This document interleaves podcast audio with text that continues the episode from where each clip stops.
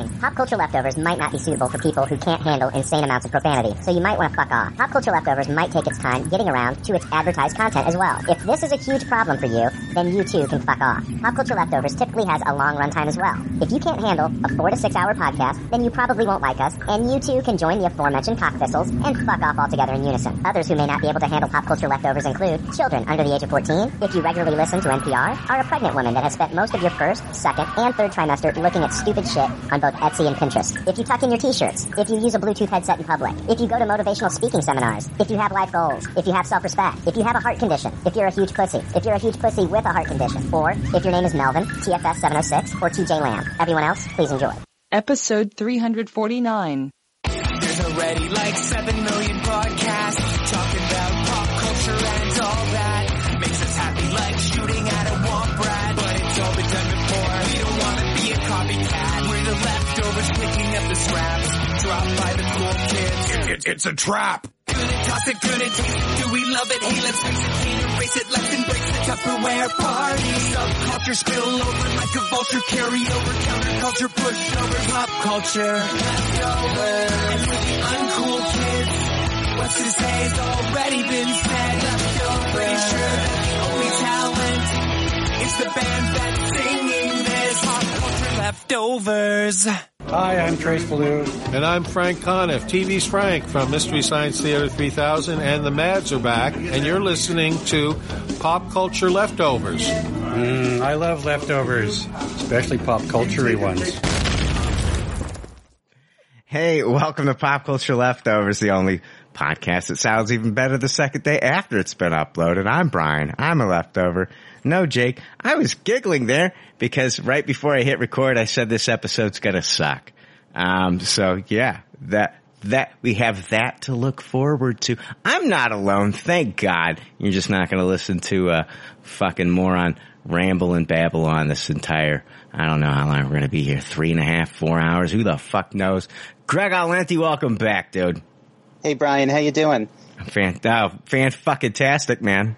I'll get Can I another- yeah, can I ahead. tell you something? Sure. Last time I was on your show, you know I drank a little too much. Uh, nobody drank as much as Michael Winkler last week. Well, yeah, that's true. That's true. But I thought when I was listening to Winkler, I was thinking of this. So the day after I was on your show, I woke up in the middle of the night and my foot was fucking killing me. Like pain that I have never felt before in my foot. Hmm. So I was thinking and I was like, when I was podcasting, was I like kicking something or doing something that injured my foot? It ends up, I drank so much on your podcast, I gave myself fucking gout. And I, I- just got over that shit. Shut the fuck. Are you Dead, serious? ser- dead serious, legit fucking gout. And listen, like a lot, you know, some of the people who listen have met me before. I'm a decently sized guy, but you probably wouldn't look at me and say like that's a dude that's going to get gout. But straight up fucking gout, which I didn't even know was possible and excruciatingly painful. I didn't know it was possible from drinking. Well, what happened was I was out. I, I like coach, you know, youth baseball and stuff like that. So I was out in the sun all day, and then I come home and I podcast with you guys, and you know, drinking for like six hours straight. And it's not. A, it gets you all dehydrated and causes. It's like these crystals from your kidneys that somehow make it to your foot and fuck your foot up. It was. It hurt like a motherfucker. I know So you your can- podcast gave me gout. That's insane. Oh my god. Oh my god. I, I that's that's an iTunes review waiting to happen. That's what I want. That's an iTunes review that I want to see. Your podcast gave me gout. I know that I knew you could get it from like uh salty salty processed meats and shit like that. Eating too much fucking like uh uh deli meats and stuff like that. I didn't know you could get it from drinking. Crazy. Absolutely, yeah. Nice. Like pork and certain foods like that. Like even eating crab for some reason really makes it bad. I'm So. just thinking about you, uh, hungover on the baseball field, eating a handful of crab. well, it's also it's kind of an embarrassing. So like I'm I'm coaching these kids and I'm visibly heavily limping. Like and you know because I'm doing something remotely athletic, people think it's it's an athletic injury. So when somebody's like, "Oh my god, what happened to your leg?" Like, what do you say? Are you like, "I got drunk and got gout," or are you like, do you make up some kind of like, you know, are you like, "Oh, I was running and I pulled something"? I podcasted for six hours and got drunk and got gout. because I I decided that based on my relationship with the person, I would either say gout or that it was an athletic injury. So half Yeah. the town thinks I pulled something and half that knows I had gout. Okay. Yeah, this is the, it depends on like who I'm talking to. If I never want to speak to this person again, I'll let them know I podcasted for six hours and drank too much. and you can fuck off from my life now with that story. There you go. Right. All right. Yeah, I get it. I wouldn't want to hang out with me either. I get it. I get it. Yeah. Oh, your kid's not going to be on the team anymore? Good. He was a cunt anyway. Um, hey, Stephanie, I hear you giggling back there. Stephanie Chapman from PopCultureLeftovers.com. Welcome back. Hi, thank you for having me. I just called the child a cunt. It, yeah. It's so great. Oh man. No, I'm happy to, uh, this is a combo. Uh, I, I didn't know that I needed in my life. Stephanie Chapman and Greg Alenti. Greg, Greg, don't worry. I'm going to call you Handy Greg in the comments. Hey, no problem. All good. All I right. do have, you know, hundreds of subscribers at this point. Hundreds. Yes. Tens of twenties. I've got dozens. I've got dozens and dozens of subscribers. Yes. Yes. Oh man, so so happy. You know, this uh, I don't know, not really happy. This this is the this is the week that the universe did not want me to record. It was just and it really it's not even like Jake not being able to record today. It's just I've had to I've had to work, you know, pretty much every day that stuff is coming out. I had to I worked today and uh always stressful when you have to work on a podcast recording day, especially when you're doing podcast notes, uh, literally hours before the show. And so that was always fun. But I said, fuck it, we're gonna, we're gonna record anyway. We're going live. Nobody gives a fuck. No, I'm really. no, I, mean, I just want to. I want to thank you for your perseverance. And I, you know, yeah, it's the like show you- means a lot you to a lot of people. And I, I saw a message on Facebook Yeah. earlier today that said something along the lines of like, you know, this this show is a tough one to pull off, and you put the little poopies on it. Yeah, know? yeah. You decided when you put that message that you're gonna you're gonna choose poopy as a way to sort of communicate how you were feeling. Yes. I was like, I'm gonna be the delicious ball of toilet paper that wipes the poopy off of Brian today, and helps you have a good time. Greg, that's, I wish we should all go through life wanting to be the toilet paper that wipes the shit away. Right. Yes. Oh my gosh. I, now I'm just thinking of like an animated toilet paper roll called Handy Greg. Again, again, Handy Greg, cause you're putting the roll in your hand and you're wiping your ass with it. No, I, the lack of response that I got there from you, uh, when I first, uh, when I first said that we were going to do this episode and I got crickets from you guys, I, I, I thought to myself, did I, did I actually just black out and tell them that I got gout from drinking and podcasting? or, or, or, I, I don't know anymore. I was asking myself if some validation would help you in that moment, and clearly it would have. But I was waiting for Stephanie to do it first. Oh god, yeah, Ste- yeah, waiting for Stephanie to help. Oh come on, Yeah. come on. Stephanie's gonna let me drown. I gotta Stephanie, lifeguard Stephanie. No, everyone drowns on her watch. Oh yeah, she's the one in the in the watchtower, the lifeguard in the watchtower, like on her cell phone. Kids are screaming like Timmy's out to sea, and I'm like, wait, let me refresh Instagram. That's me. Yeah, yeah. You got a picture. You got a picture of the kid drowning behind you on Insta.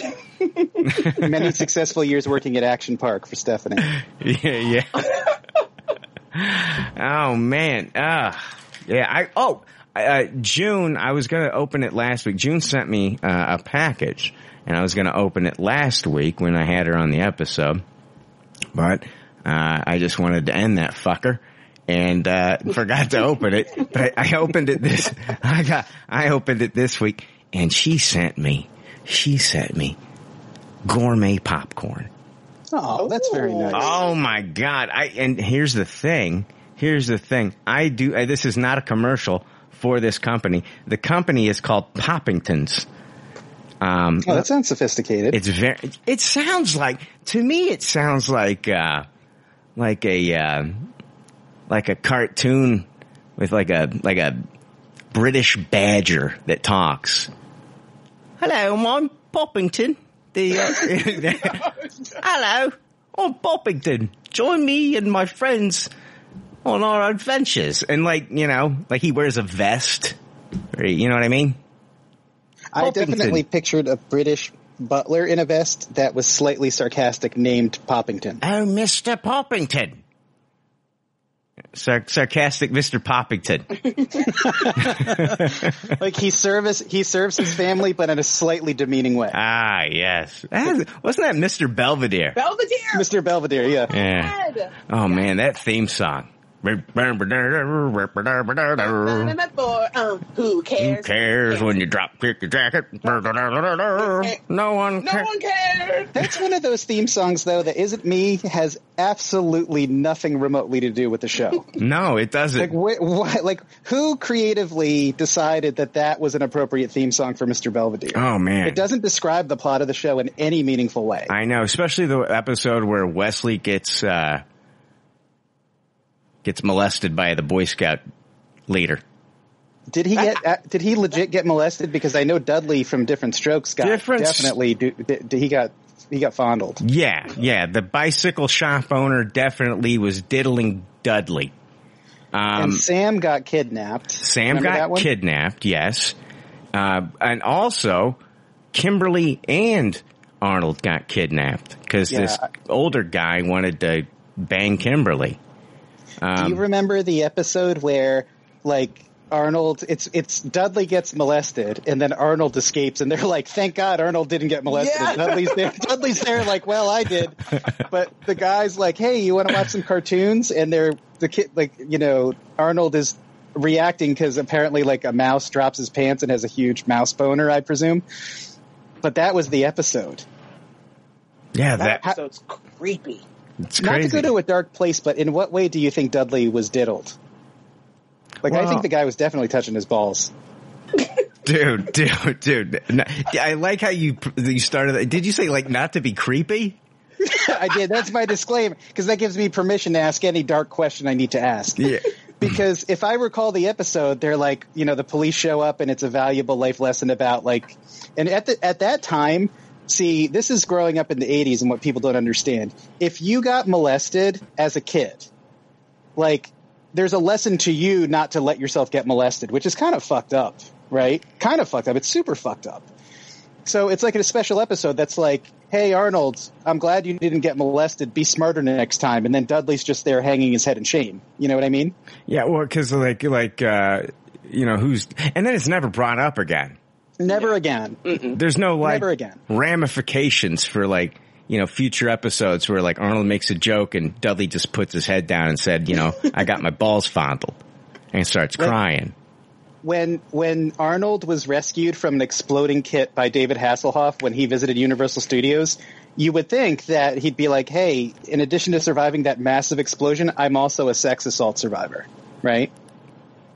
Like it never happened. That never happened as well. Uh, they filmed an episode of the A Team in their fucking apartment.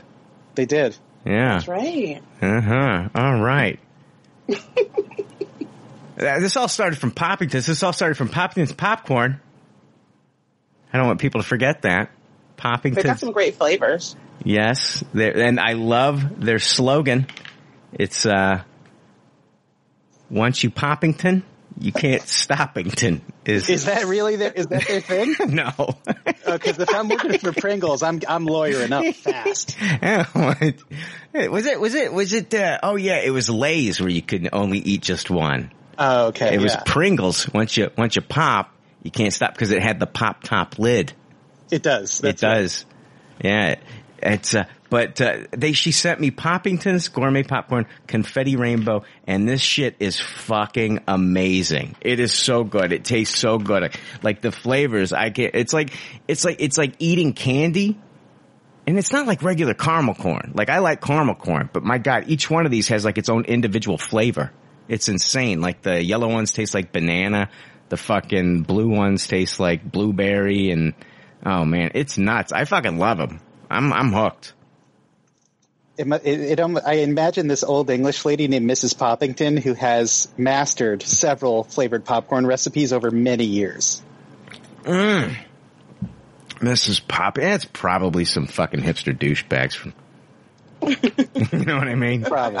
They They're probably from Portland or something. they're from Portland, and then they fucking yeah, they got the they're doing the they got one of those uh those bikes with that gigantic wheel, you know, and then the two smaller wheels behind it, and they They worked. They worked in corporate America for like three months and Yeah. decided it wasn't for them. right, So they opened a popcorn business. and they ride around their little fucking weird bikes all over all over Portland. Assholes. Yeah. Um, rah, rah, rah. Oh, I, oh God, I am still, I am still using my antenna teep. We're going to get to the content, people. Trust me, it's not that interesting. Um, I still been using my, uh, HD antenna to watch antenna TV and it's got like all the classic shows. Oh my God. I watched, last week I watched Silver Spoons. Oh God, it was fucking amazing. It was so good. But they, they, I still have been watching Johnny Carson when I can. And he had the ultimate dad joke. This fucking, I was laughing so hard when he said it. He's like, "Did- did you hear this? The, uh, this, this one's sad. The inventor of the grenade boomerang died today. and I lost my shit. What was Ed McMahon's reaction? Do you recall? Yes, I don't Yeah, know. I yes. have you are correct. He he is dead. oh man, but no, they had um they had uh brought out uh Don Johnson uh during the sec like he was filming the second season of Miami Vice. They brought him out, man. This is like peak Johnson. Mm-hmm. Oh my god, peak Miami Vice Johnson. And Was he I, wearing the white blazer? no, he was not wearing the white blazer. Man, man, he was rocking an insane mullet.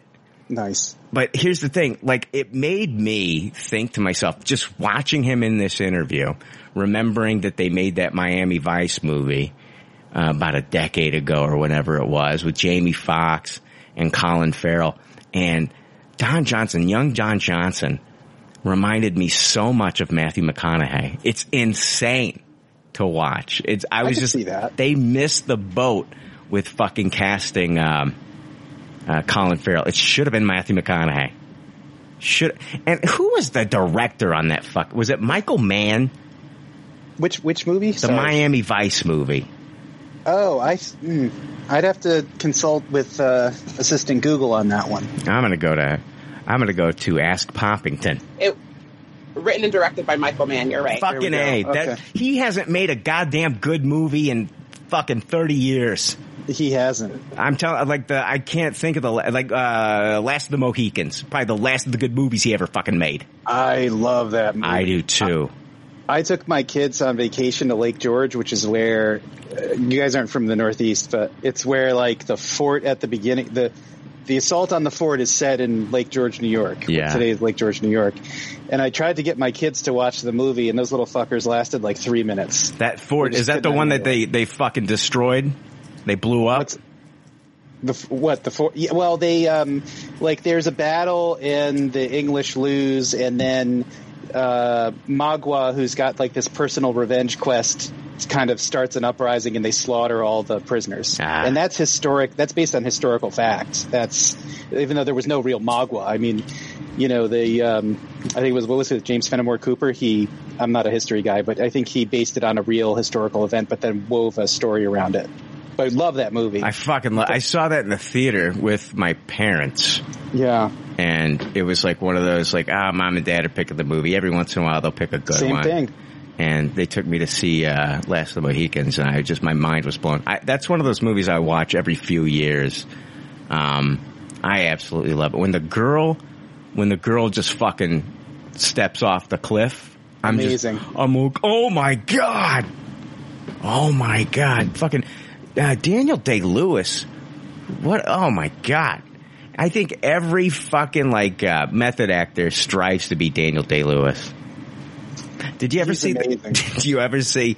Did you ever see? Um, Oh no, I'm not going to get into that. Can I guess what you're going to say? I just Yeah, want to get because if I'm guessing what you're going to say, this is legendary. It's Are you going to talk about the Ben Stiller Yes. on Daniel? Day? Yeah, yes, yes. I knew it. Yes. Where it's like the, where it's like treadmills, right? He, uh, yeah, he's he's going to play somebody who's like you know mentally challenged, and they give him a lobotomy. Yeah. That's how method he is. But wasn't there another one that he did where he was like on a treadmill just practicing all the run? Because like every commercial of Last of the Mohicans was just him running everywhere. yeah, there was, there was, yeah, yeah. Do you remember the Ben Stiller skit where he's supposed to be Satan and he's uh, like haunting people, but this, but what he's doing isn't particularly scary, and he's arguing that he's uh, got budget cuts and shit like that. No, I don't remember that one. Fucking classic. I got that shit on DVD. Oh, I do too. Like, yeah, the whole season on DVD. Yeah, I Yeah. think it's only what like two. It's two discs, the whole series. Yep. I think it's what like a season or two. It went no, it went one season and it got Okay. it got a fucking Emmy and it got canceled, canceled by Fox. Yeah, Yeah, yeah. and it like it had like Janeane Garofalo. Um, it had uh, Bob Odenkirk and Right. Andy Dick Andy Dick, yeah, and Ben That's right. Stiller. It's fucking great. It was so ahead of its time. Last of the Mohicans, by the way, probably one of the best film scores you'll ever hear. Oh yeah. Oh I want to listen to that while I go outside and do yard work. You know, just Oh. take my shirt off with my gout. Yeah, and limp just- around the yard and just fucking trim my bushes. Listen to that fucking violin score. oh my god. Yes. oh my Trim god. Trim the bushes. Yeah, that has a double meaning. oh man, but yeah, lo- loving my antenna TV, loving Johnny Carson, so much fun. Um, we have a new contest, and uh, you know, don't worry, we're going to get to the winners of uh, of the other one, but uh, we do have a new contest. Uh, the Alfred Hitchcock Classics Collection is coming out, and so to celebrate that. Um, Oh, it actually it's available now on 4K Ultra HD combo pack with a Nice. Blu-ray and digital code from Universal Pictures Home Entertainment. It includes for the very first time the original never released uncut version of Psycho. And Wow, in 4K. in 4K, and um, I'm giving away five digital copies of Psycho to support the release of the collection. So, uh, in the collection, you're going to get universally recognized as the master of suspense. The legendary Alfred Hitchcock directs some uh, some of uh, cinema's most thrilling and unforgettable classics, including Rear Window, Vertigo, Psycho, and The Birds, all in stunning 4K resolution. Uh, it stars Hollywood favorites such as James Stewart, Grace Kelly, Anthony Perkins, Janet Leigh, Tippi Hedren, Kim Novak, and Rod Taylor. This essential collection features hours of bonus features as well as the original uncut version of Psycho for the very first time ever. This collection will, uh, with collectible disc book packaging, includes hours of bonus features such as documentaries, expert commentaries, interviews, screen tests, and much more. I'm going to be putting out a tweet and a Facebook post about the collection with some of these bullet points. If you retweet it or share it on Facebook, take a screenshot, send it to comments at Pop Culture Leftovers with the title Psycho. And, uh, you'll be entered into the contest to win one of five digital copies of Psycho. This is only for U.S. residents because I don't think that these codes will work internationally. So, uh, but yeah, uh, feel free to jump into that new contest and oh gosh, now we got to do now we got to do the the big one, the Tony Hawk one. Let's see here. I've got everybody's names. I'm going to be pulling up the website where I put all your names in. Should I have this done already? Shit, Greg. Oh, that's that's cool. Greg, should have had this done. I should have had this ready to go.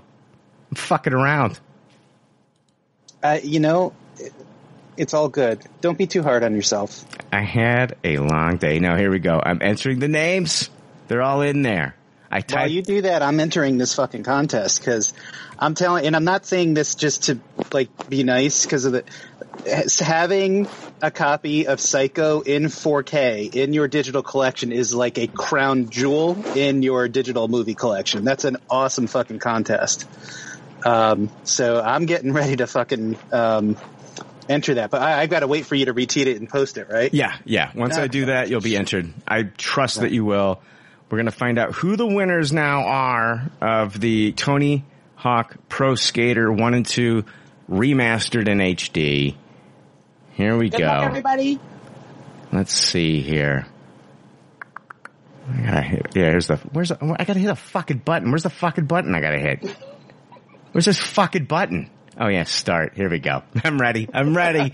Here we go. So I, the drum, that was my, that was my version of a drum roll. Me pissing and moaning about not being able to find the start button. Here we go. Start. First winner. Shit. Oh shit. Oh shit. It's taking forever. Frank Flores. You Nice. won. Congrats, Frank. Frank, you won the first copy. Uh, pick another name. Here we go. And yeah, yeah, yeah, waiting for it, wait for it. Michael Kierulf. Michael Kierulf. did, did I butcher his name, his last name? My hungry like the Kier Wolf. Congratulations. Hungry like the Kierwolf. My one of my favorite 80s shows was about that helicopter, Kierwolf. Do you remember I that? remember the Cure Wolf theme song. Remember that? What's that? Uh, the Cure, Cure theme song. How does it go? I mean, I would know it as soon as I heard Good. it. I'm gonna I'm gonna try to sing it right now.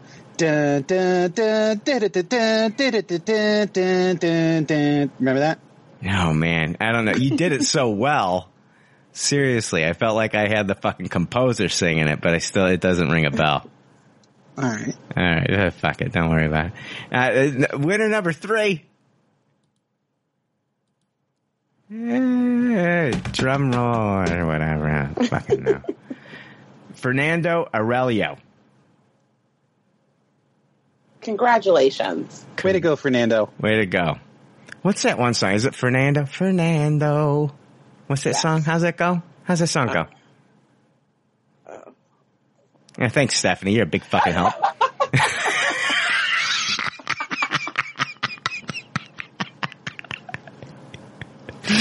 you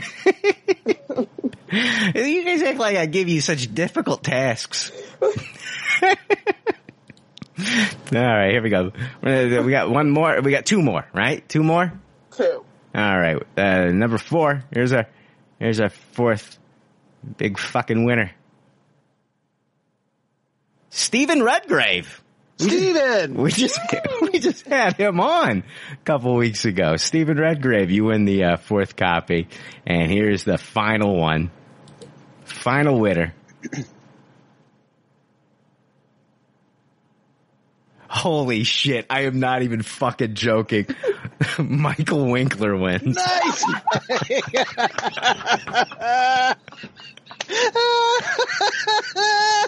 Oh yes! Oh my god. Oh my god. Congratulations to everybody who won and I want to thank everybody else for entering the contest. But uh yeah, that's fucking awesome, man. I had I had a couple people like that won the the you know the uh Staten Island the uh uh, King of Staten Island one sent me a couple of nice emails. I and I I screenshot those. I was going to read them on the podcast. I should read those. They were really sweet guys. So, um, but uh, yeah, yeah, we got we got five new winners, and so enter the Psycho contest, and uh, I'll read off the winners for that next week, and then uh, we do have I can t- I'm going to tease it, but I, I can't tell you what it is. Uh, we will have another video game giveaway in October. Nice. Yeah. So, and here's the thing. Like with these giveaways, I'm just, guys, we're going to keep doing it the way we're doing it. Like retweeting and all this stuff. I'm never going to ask people to, uh, leave us an iTunes review and you'll win. Like, I honestly, the, like those kind of reviews, it's just the most canned bullshit. You guys don't, you just, you just want to fucking win the game or the movie. You do not give a fuck about the show at that point. You're not going to leave a glowing review just so you can win like a fucking, you know what I mean? I will never force people to fucking leave it. I, I want you people to leave iTunes reviews because you want to. Did I? We, we're not going to read any this week because Jake's not on the episode. But on the flip side, didn't fucking get any, so I don't feel. I don't feel not feeling the love. Leftover army. Can I briefly just call back to one of the great contests that you ever run though that did have to do with iTunes reviews? Oh, what was it? Did did I? Oh, did did I fucking do that shit?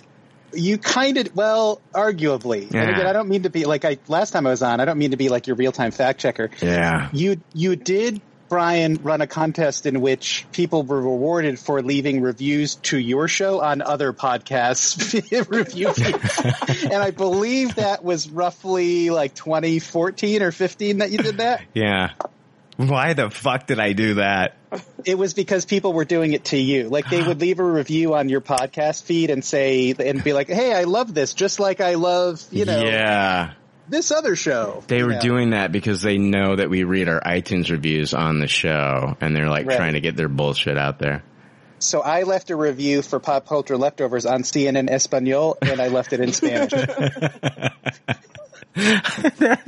Thank you for reminding me of the, all this because like I've totally forgotten about all this.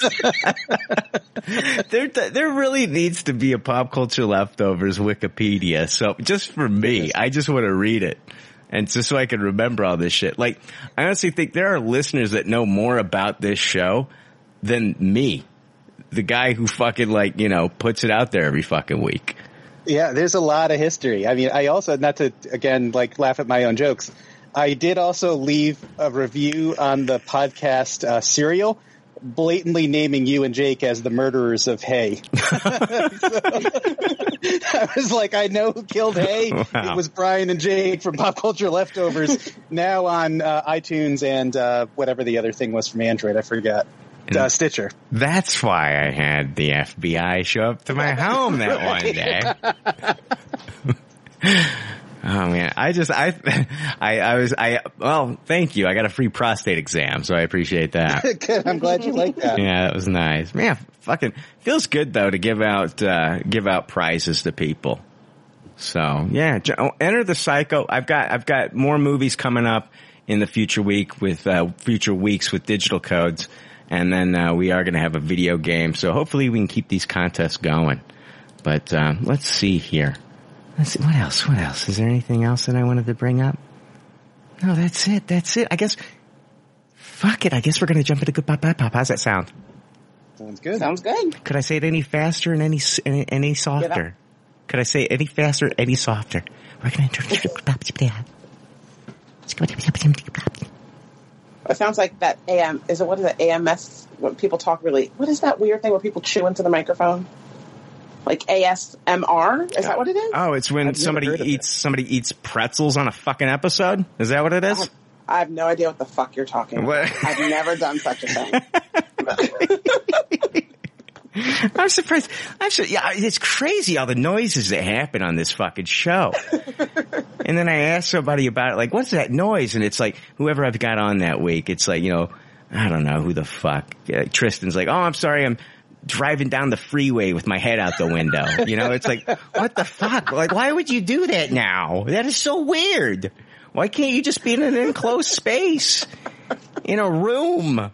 Talking on a, on a microphone. Why are you on the freeway with your head out the window? Ridiculous. Anyway, it's good pop, bad pop. It's time for more leftover reviews with Good Pop, Bad Pop. Good pop, bad pop is where we talk about the things in the previous week and or weeks that we either watched or read. Sometimes we rate these things. And if this is your first time listening, we'd like you to be familiar with our rating system. The rating system is simple. If the leftovers don't like something, they toss it. If they do like something, they suggest you taste it. And if it's brilliant, it gets a Tupperware rating. If all the leftovers love it, then it gets the pinnacle of success, a Tupperware party. Finished. Finished my boys, the boys season one rewatch. Actually, actually finished it, uh, last week. Um, I think I finished. No, th- yeah, this this this last week. I think I think I finished it on like Tuesday or Wednesday, and um, so I have started season two. I have started season two. I'm finished the first two episodes of season two, and uh, anybody else watching the boys? Yeah, I am. Yeah, I haven't started season two. I have to, I'm still working on season one. Okay, you're working on season one. Greg, are you are you like balls deep into season two? I'm either. I think I'm through episode two. I I fucking love the boys. I'm at that spot that only a guy like me can be into, where my wife fell asleep during one of the episodes, and I'm now waiting for her to catch up because we Ah. watch it together. Yeah. So I'm through. I think. I think I'm through two, to be clear, but uh, it might be one. I have to remember. Like, do you when you and your wife are watching something, do you look like the couple in the like before the before the movie starts and they show you couples watching the movie when you're at the movies, like at an AMC or whatever, and they show the couples there eating the popcorn? Do you guys look like that? Do you do you look like that? Like in that ad, are you that happy when you're watching shit together? So my wife. Or is she always- just is she is she just glaring at your fucking gout fucking foot like oh my look at look at this So I married not- this I married this gout infested fuck elevation helps with gout. so there's a 100% chance that when we were watching The Boys episode one, I had my gouty fucking foot way up on the couch with like that bulge on the knuckle because it, it's fucking ugly, man. And my wife Jill, also known as Handy Jill on my YouTube channel, she makes this special popcorn and we always eat popcorn together when we watch stuff together, which is pretty much like every night. And she puts just a little bit of garlic powder in it. Mm. So you're almost exactly right as to what that would have looked like. Yeah, they just don't. They don't show like I want to see like real couples watching shit in the theater together, not this fucking you know this couple they're smiling eating popcorn and shit. I want to see a real fucking couple. I want to see like you know fucking maybe a couple having an argument before the movie starts. You know, a, a wife telling her kids to shut the fuck up. You know, some of that stuff. That's real. It happens. I mean, I privately have to wonder if when my wife was a little girl, she planned on marrying a guy that she'd bring garlic popcorn down with a gouty foot elevated on a couch. you That's know? what all fathers want for their daughter. Pretty much. Yeah. yeah, everything. uh, You you ever think John Wayne had the gout? He definitely did. Totally. No question. Because all that fucker did was eat meat and it's not good. He he ate meat and drank constantly and rode horses and shit. Oh, he yeah. definitely had gout. What's the fuck? Did you hear the rumor that when he died, they found like what is it, like forty pounds of impacted shit in his colon? Really? No. Yeah, it's bullshit. It's bullshit. But it was one of those fucking rumors that there's like pounds of fucking impacted poop in his trapped in his fucking colon. Was that around the time that the rumor really took off about who was it that had to get all the cum pumped out of their stomach? Was it Rod Stewart? Is it was either Rod Stewart or Marilyn Or, or or, or John Bon Jovi, one of the two. one of the two. Yeah. I, I think because I lived within a stone's throw of Jersey, like the urban legend was that Bon Jovi had the cum pumped out. Okay. I live in Jersey, and I've never heard that. You never have? I mean, no, but that doesn't mean it's not true. Would you have heard it in like 1988? At six, probably not. Yeah. and I'm I'm speaking quietly here. Can you hear me? Yeah. Yeah. But when I got to the age where, you know, those kinds of activities would happen to me, you know what I'm saying? Like when I was in high Masturbation. Masturbation. No, no, no, no. Like Get a blowjob? yes. thank oh, you. Oh, okay, okay. Being on the I receiving legit- end. Yeah, because I legit, I grew up with that urban legend. I was always like, I better not let that happen because she'll have to get her stomach pumped. So were you turning down blowjobs because you were worried? No, but I had, I was turning down like, uh, allowing it to end that way. Uh, so Got what- you. Wait, were you like just like squirting all over your fucking legs and chest and like your stomach and shit? This is a very personal story, but I'm going to tell it. Are you okay? So the first time that ever happened to me, Yeah. I was probably, I think I was 16, right? Something like that. And I had this massive complex about finishing that way, largely because, again, I like thought legit that she'd have to get her pump, stomach pumped. How Like, much are you coming, man? Not a lot, but I'm a 16 year old kid. I don't know what I'm doing. You know, I'm just like, this is the greatest thing that's ever happened to me in my life. You Yeah. know what I mean? So when, when that moment happens, which again, I barely understood how all of this worked. I was drawing back as this wonderful young woman was kind of pulling in and the end result was that it was out and I shot all over the poor her face. It was horribly awkward. like, can you imagine that? She's rocking like, Like, one of those. that was- she's rocking like was- one of those milk mustaches. It was oh. it was horrible. It was horrible, and like that was my first experience of that kind. And you could see when it happened the shock and horror on her face. Like I, I ne- like I'm trying to do. I'm trying not to let this happen in the way that she's imagining it because I think like a medical procedure will be necessary. My, you know. I'm in amazement that you're finding all these women that want to swallow. Well, this was in you know 1994, you know, sometime around there. Um, when when that was probably, you know, I was young. They, she was young, you know. That was the cool thing to do back then was swallow. it all? Everyone in the 90s was swallowing. Everyone was swallowing in the '90s. It was supposed to be good for your skin or something. Yeah. oh man. Skin. Not, she's swallowing it. What she do is spitting it back up on.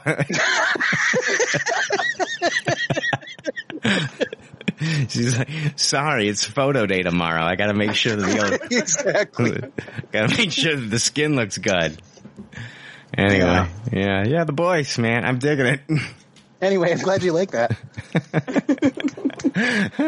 no man, um, yeah, I'm digging, I'm digging the, I'll, I'll be honest with you though, I think I, I love the first season, I love the second season, but after doing the Umbrella Watch, uh, Umbrella Academy rewatch and the Umbrella Academy season two, I think I like the Umbrella Academy a little bit more than the boys. Get out of here. I'm dead serious. That's crazy to me. I, I don't know, man. I really enjoyed that rewatch. of The it made me forget, like I uh, like um, I forgot how much I really liked that show. But you know, I'm not through season two yet, so I mean, you know, maybe that's uh, a little uh, little early for me to be saying that. But I don't know. I'm still digging the boys season two, man. Love Aya Cash. I, you know, I think she's great, and it's great seeing her as uh, as a cast member. So She is like the character from uh, Portland or Seattle, right?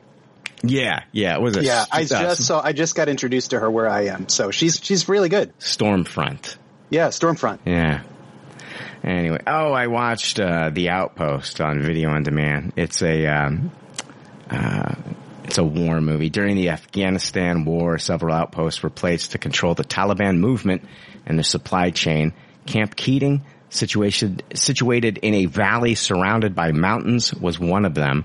While being shot at by the Taliban's was business as usual, they tried to gain respect from local village elders and have them help stop these skirmishes. One day when 400 Taliban's rallied for a surprise attack, it was up to them to leverage the poor defenses and lack of ammo and manpower they had to ultimately survive and go back to their loved ones. Uh, it's a it's a war drama film. It's directed by Rod Lurie. It's based on a uh, 2012 nonfiction book, The Outpost: An Untold Story of American Valor by Jake Tapper about the Battle of Kamdesh.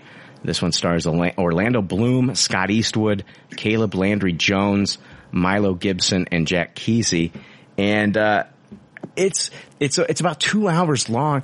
It is insane that this is based like this outpost is fucking ridiculous. It's surrounded by mountains.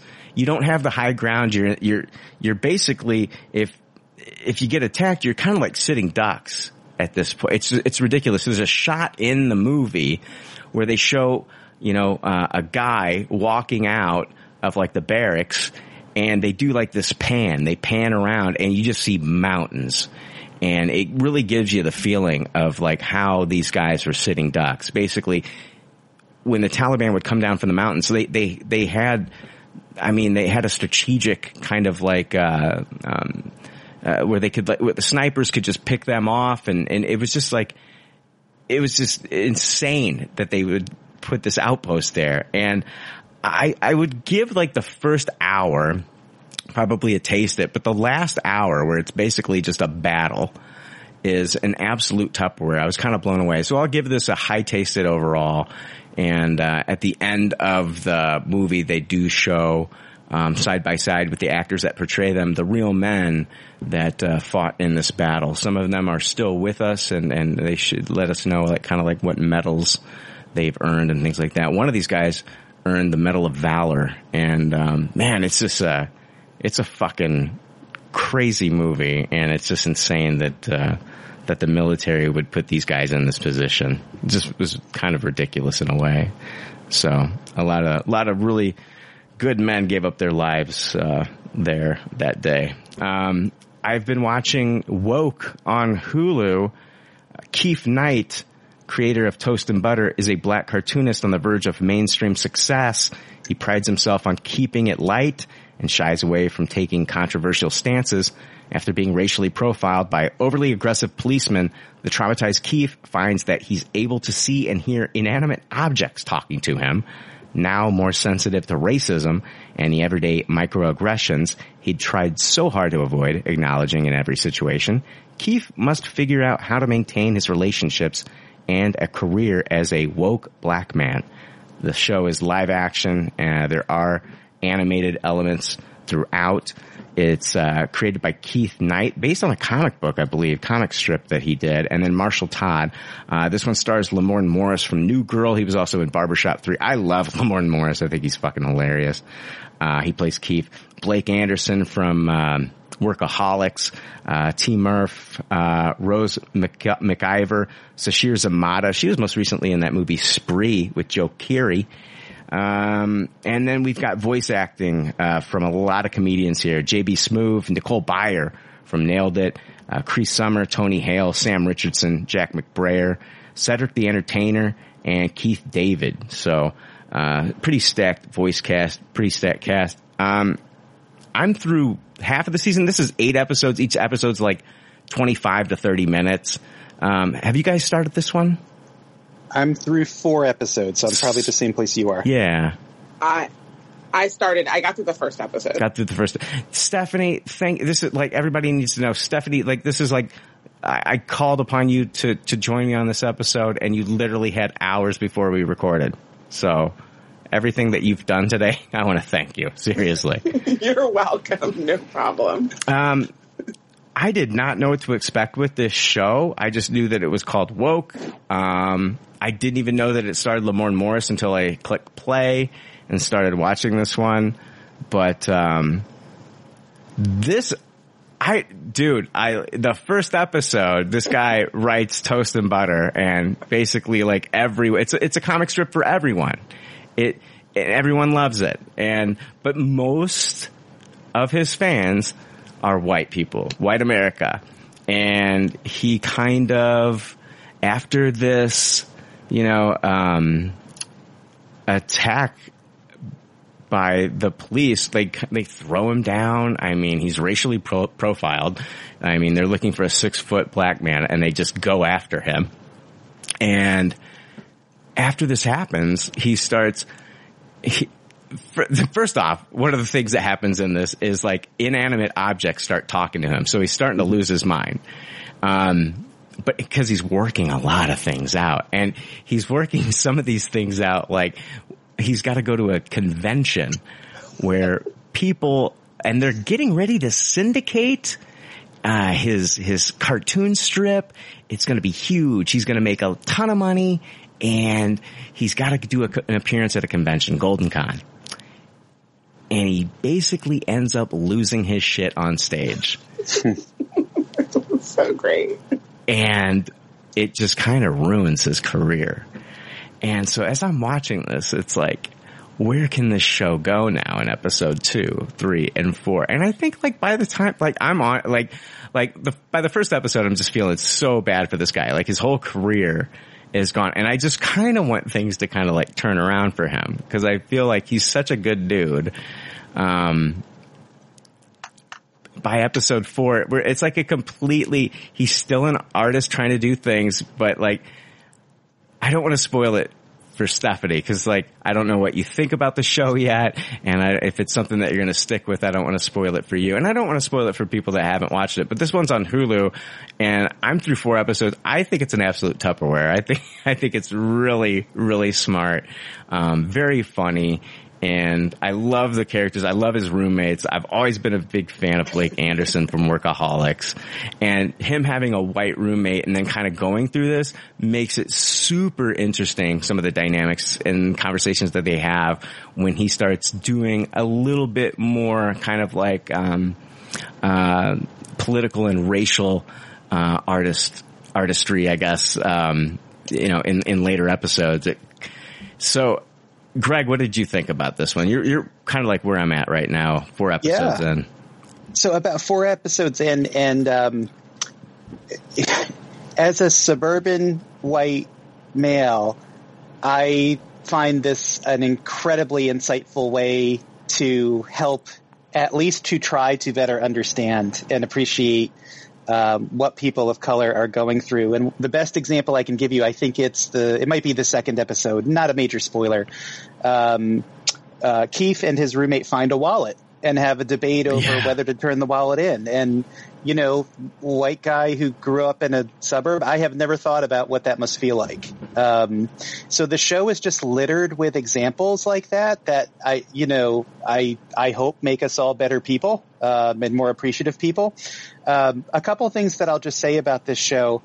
Um, I love Lamorne Morris. I am not familiar with New Girl, but I, I- he is a, an amazing talent. I love watching this show, um, and I love his performance. I also thought T Murph as the roommate Clovis is amazing in this show. Every gag having to do with Clovis, I had just belly laughs. The guy is constantly trying to get laid in the most pathetic ways possible. And it just gets funnier and funnier as you go on. He is just awesome. Um, another consistent gag. They happen to have a white roommate named Gunther who is just basically a criminal, but he gets away with everything because he's he's white. Um, just a really fun show. I I figured when I saw it, just because you know the climate is so difficult today, I don't always find entertainment in things that are politically timely just because I like my entertainment to be a little more escapist, but I really chewed through four episodes really easily. The one thing I'll say, and I'm really curious about what you and Stephanie think about this. To, to me, the animations weren't necessary. Um, I prefer the show outside of the context of these little animated characters. I don't I don't necessarily know that they add a whole lot. And I'd even go as far as to say that by episode four, I'm seeing less and less of them, almost as if the creators are saying like that that's our gimmick, but we don't we don't need that. We're gonna we're gonna rely on character to tell this story. I just don't know. Maybe it's just me, but I wasn't into the animated characters. Um, I'd also give it a Tupperware though. Loved, loved, loved the show. I'm okay. Yeah, let me get into that. The animated characters that he sees, like you know, he's looking at like malt liquor, and like it's like Nicole Byer, and and then like the trash can, Cedric the Entertainer, and then his um marker, his marker is JB Smoove. Like I, when I first hear the voices, all I'm doing is like, oh, that's oh, that's JB Smoove. Oh, that's Cedric the Entertainer. Oh, that's Nicole Byer from Nailed It. And then it's kind of like, once I figure out who the voices are, like that's where the fun kind of ends for me with mm-hmm. that whole part of the show. Cause like it does seem kind of unnecessary, but it's supposed to be like a big part of the show. It's almost like it was a, and I hate saying this, it's a gimmick, in my opinion, that the show does not need. It doesn't need that. It's like a crutch, really. Like, It is oh, a crutch. Yeah, like maybe we're going to show this in the commercials to get people to watch. And I, did you see the IMDb score? It's at like a 5.6 or something like that because people, of course, I'm sure there's going to be a, a ton of people that are upset by like, you know, what's, you know, what this show's doing. And it's like, I mean, I don't know. I fucking love it. I think it's fantastic. Stephanie, uh, what'd you think? I really enjoyed the first episode. Um, I was, I was curious because I, re- I saw the the trailer for the season before it came out, before the show before it came out, and I was curious as to what the animation was about. It it, it, t- it takes a, I mean, the episodes aren't that long, but it it takes a while. I'd say about 10, 15 minutes before he's assaulted by the police, and then he start then he becomes woke. Um, I agree. I mean, I've only seen the first episode, but I agree that my and I did what you did, Brian. Like I'm listening to the voices, and I'm like, oh, that's Cedric the Entertainer. Who's the female malt liquor bottle? And I was like, that's Nicole. And I did the same thing. Yeah. Um, after that, I really wasn't. What they were saying wasn't really pulling me in. Some of the best, some of the belly laugh, some of the more of the belly laugh moments that came that that I experienced were from his interactions with his roommates, um, and just the interactions with the actual the actors in the show. Um, I really enjoyed it. I I'm going to continue watching it. I I'm not. I've never seen New Girl, and I'm not familiar with the lead actor uh, Lamorne Morris at, at all. Um, but he's doing it well enough in this show to keep me interested. I think everybody's actually really pulling their weight well. Um, I think what I like about the show and what it tackles is that it, I think it, it's heavy. It's it's like a comfortable way of like providing context to some of these issues. A lot of these issues, issues can make people uncomfortable, and I like the way that they're. I it, I don't want to. I'm gonna say it feels heavy handed. I mean, I'm black, so like some of these things are like not necessarily news to me, but I will say that like sometimes, just like Greg, like sometimes I watch TV and I just want to laugh and I just want to be, I want to enjoy. But like if you deliver it to me in a certain way, I don't necessarily, I don't feel that you're being heavy handed. Actually, I, I kind of said the opposite earlier, but that's not what I meant. So I feel like they're delivering it in a way that's palatable to a lot of people and funny without feeling offensive.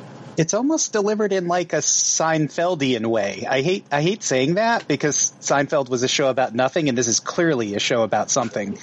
But it's just these everyday circumstances that it's really the, the concept is ingenious and again that's why I I I feel like and Brian brought this up earlier the animation is just there so they could put it in the trailer to get people to watch the show. And maybe to get people to watch the show who they feel like would have been put off by the subject matter, sadly. Very sad.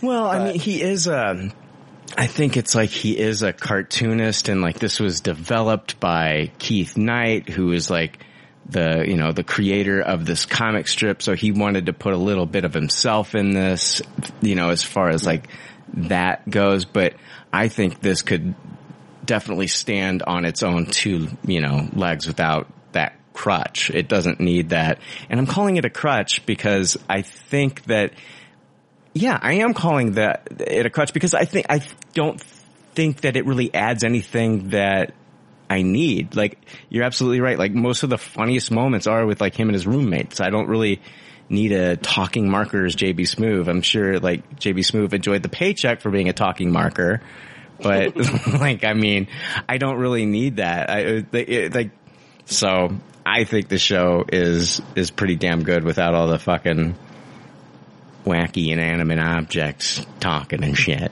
So yeah, a lot of what he goes through in the early episodes is sort of internal and I, I have to guess they needed something for him to talk to for the audience to understand how he was processing this. But in retrospect, the roommates would have been a wonderful you know, so again, I, I'm excited to keep watching, and I'm curious if as we get to the second half of the season, if we see even less of those animated characters. I, we'll see. By episode four, it was I think there was only one scene with the marker. That's it. Did you guys did you guys rate this one? I gave it a Tupperware. Oh, I did not read it. I'm going to give it a Tupperware. Okay, yeah, it's a fucking Tupperware party for uh, for woke. Yeah, it's on. And can Hulu. I say one more thing? I'm sorry, I didn't mean to cut you off. No, not at all. Go ahead. I loved the Sammy Sosa joke. oh my really... god! Oh my god! Yes! Oh shit! it was so great. It took me a, it took me a second here to remember, but oh my god! Remind me of it. I'm sorry to ask. That's good. In the first episode, he does the photo shoot to prepare for a show going into syndication, and then when he finally when he meets down when he meets again with the I don't know his managers or his publicists, and they show him the photo, and his skin is like Oh, that's lighter. right. Oh my god. Yeah. And then when they ban him from the building, his pictures. Building. When they ban him from the building later, I don't know if you've seen this, Stephanie. His picture's like super, super dark. And he's no, like, "Did you guys?" Yeah, they're like, "Did you guys darken my photo?" And was, oh my god, it's it's it's fucking it's this show's fucking brilliant. That's really good. Yeah, I love I love Lamorne Morris, so good to see him in more things. Um, watched hashtag Alive on Netflix, not to be confused with Alive. the 1990s film about a soccer team that gets trapped. Yeah, when, when, when, were people going to start eating each other? Yeah, I know. Well, that happens throughout this fucking movie. Right. happens pretty damn early on, to be quite honest with you. Um, yeah, this is, uh, it's called hashtag alive. It's on Netflix. The rapid spread of an unknown infection has left an entire city in ungovernable chaos, but one survivor remains alive in isolation. It is his story. Uh, Alive, hashtag Alive is a South Korean zombie film directed by Cho Il Hyung, starring Yoo Ah-in and Park Shin Hye. It is based on the 2019 script Alone, by Matt Naylor, who co-adapted his script with Cho. The film revolves around a video game live streamer's struggle for survival as he is forced to stay alone in his apartment in Seoul during a zombie apocalypse. And, um, and this movie just kind of came out of nowhere for me. Really been uh, enjoying uh, a lot of the. Of course, I, I'm a big fan of uh, Train to Busan, and most recently watched Peninsula, the sequel. Um, but I've been a big fan of kind of like uh, you know these uh, Korean horror films and Korean zombie films, and um, when I watched this, I, I, don't I don't know if I had high hopes for it or, or, or anything, but I. Uh, I fucking loved it. I, I thought this was fantastic. I don't know if I'm going to be alone on this one, but I don't know. I fucking loved it. I, I was a huge fan of it. It was, you've got a guy who's basically, there's this, there's an outbreak that happens while he's at home. His family is out. So he's like, you know, uh, his fa- mom and dad are gone and, and his, uh, sister's with them. And, um, this outbreak happens and his family as they're talking on the phone just basically leaves them messages to like stay at the house and, and they'll they'll get there when it's safe. And uh, so you know all, everything on the outside of this you can kind of like see him. He can go out into the balcony. He can he can like look out the door.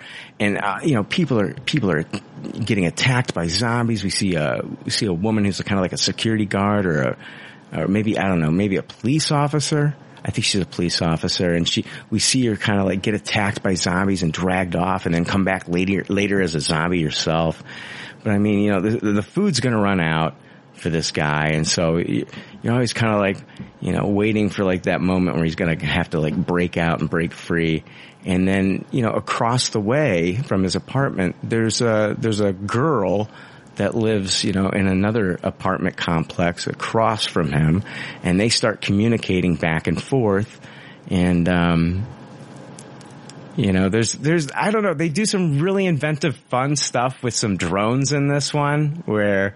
I, I usually hate seeing drone technology in movies, and I actually enjoyed the drones, the the use of the drone in this movie and um, I fucking loved it. Well, I guess we can unpack it a little bit. But Greg, did you see this one? I did. Um, and to me, this this movie answers the question: if you've ever wondered what that clerk at GameStop who tried to sell you Grand Theft Auto Five used for fifty five dollars would do in a zombie apocalypse, here's your film. Um, I struggled to be honest, Brian. So you and I have a different take on this because this is a zombie film that suffers from a painfully dumb lead character. And I was like, is this being played for laughs or not? Like, you know, you brought up the drone thing. He sends his cell phone out on a drone. He tapes it to the drone. Pretty, pretty ingenious, but then he forgets to fucking charge it. It's like, are you kidding, are you kidding me? You still have electricity and you're not charging either the drone or the, I wasn't even sure what he didn't charge, but he forgot to charge something. Um, and by the time we meet the the woman who lives in the in the building across, which is about 40 minutes in, I found myself wishing we had seen her story for the last 40 minutes.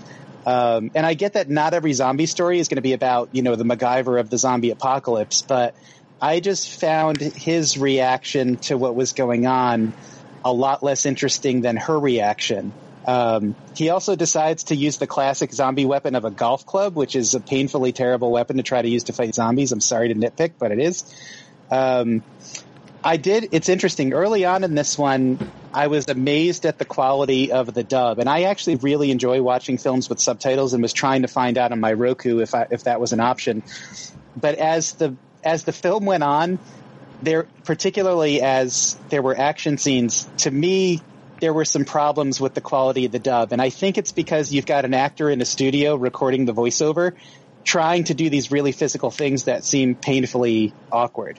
So I actually recorded like 30 seconds of really painful dub that I'd love to play for you guys if that's okay. Can I try to play it? Yeah. Do you want to set it up? Do we, do you need to set up like the scene? Like what? what Not really. This is our main character fighting zombies and, uh, killing them and screaming incoherently. Are you ready? Yeah.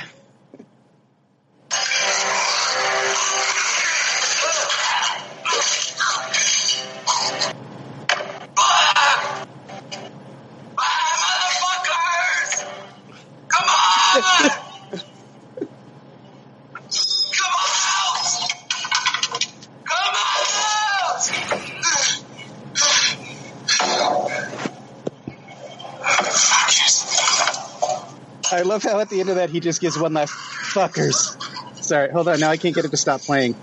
I don't know. I just want to go watch the movie again. Is that unintentionally hilarious? Come on, it was. Motherfuckers! You, die, you motherfuckers! Ah! And then he's like, ah, "You fuckers!" He had to call them fuckers one last time under his breath. Oh, I'm just ready for him to say, yeah, like, do it, kill me now. Um, So uh, I'm right sitting in here. And I, I, I feel bad. Like, so I will say, I'm going to give this film a taste it in some ways because I enjoyed the makeup. I enjoyed some of the set pieces. I loved the security guard, um, and that whole exchange. The zombies were really cool, clearly influenced by Train to Busan with the body movements and the sounds. Um, but I just struggled with the lead character. Oh man, I don't know. I don't know why I love this so much. I, I fucking loved it. Uh, Stephanie, did you watch this? I did. Oh, you fucking hated it too, didn't you? I didn't. I did not hate it. I'm going to give it a high taste it. Yeah. But for, probably for slightly different reasons that you liked it. I, I mean, the lead character really was not the brightest crayon in the box. In the beginning of the movie, I found myself rewinding a few, quite a few times because when they would put the subtitles up when he's reading a text or something was on the television and they needed to put the subtitles up, they left them up for like three quarters of a second. And like, it was just very quick. And I was like, well, I want to read that. So that got a little annoying. Um, I what I liked about this film, oddly enough, was that it felt like a very well done student film. There was something about it that wasn't quite like big studio, but that also wasn't like somebody with their first camcorder. It was something that was like in between, and I think I really appreciated it. Um, where I'm going, where I mean, where I'm going to nitpick um, is that the, the there's a there's a part of the movie at the end, spoiler, where they they they get out, both of them get out, and they meet meet up with each other, and they head to the eighth floor because they think that there's no there's no zombies there, and then they run into this guy who like tries to kidnap them and like feed him to his daughter. It was like it was. It's it the same very- guy that fucking kidnapped Arnold and Kimberly in that Diff'rent Strokes episode. You could you could see pictures of uh, Dudley getting diddled all over that apartment. It's an Easter egg, and and mice with boners.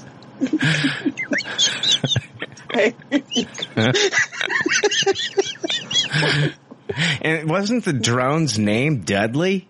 It was Dudley. Yeah. Yeah, Easter eggs a galore, uh, sir. Go ahead, Stephanie. Sorry. No, but like it just felt like oddly placed and it didn't feel earned. That scenario they found themselves, it just didn't really feel very earned to me. Um, the ending, I didn't. I was surprised by the ending only because it was a little too neatly wrapped up in a bow for me, and so that was a little bit of a letdown. Because there's, I mean, I don't even know how they would have made it into the helicopter, given how close the zombies looked like they were coming to them. Like that was a little, that was a little strange to me. But I, I actually really enjoyed it. I kind of liked how dumb he was because I feel like when there's a zombie apocalypse, like you're not thinking correctly.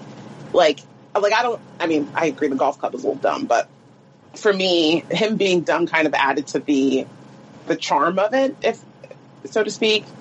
Um, I think she was kind of a dick to him when she first met him, and like she she got the walkie-talkie and he wasn't using it correctly, and I'm like, like give him a minute. She got nothing from him. She should have totally fed him to zombies and just run. No. He saved her life. He ended up saving her life, though. Yeah, he was like brave for all of five minutes, but she, he he sucked. I, should have I'm, gotten a, groceries when his parents told him to get groceries. I, I, I'm a big fan of the character.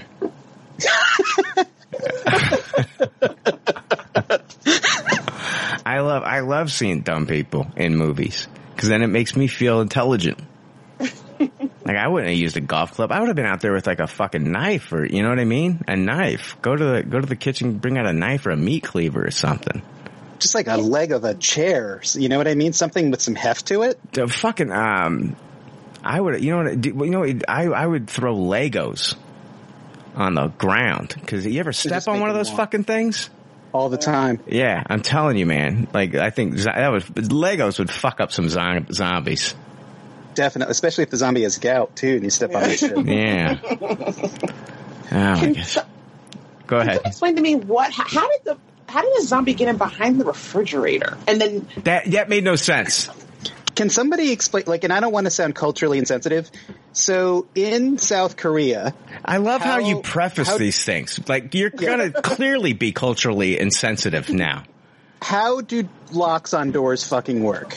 Because he's fighting to uh, to wrestling with a door handle as a zombie's on the other side of the door, and your the camera is showing what clearly is a lock on the door that is not engaged. Was did did the door break earlier in the movie and I didn't catch it? Cause I felt like Stephanie, like when that fucking zombie showed up behind that refrigerator, I'm like, how the fuck did he even get in there? Yeah.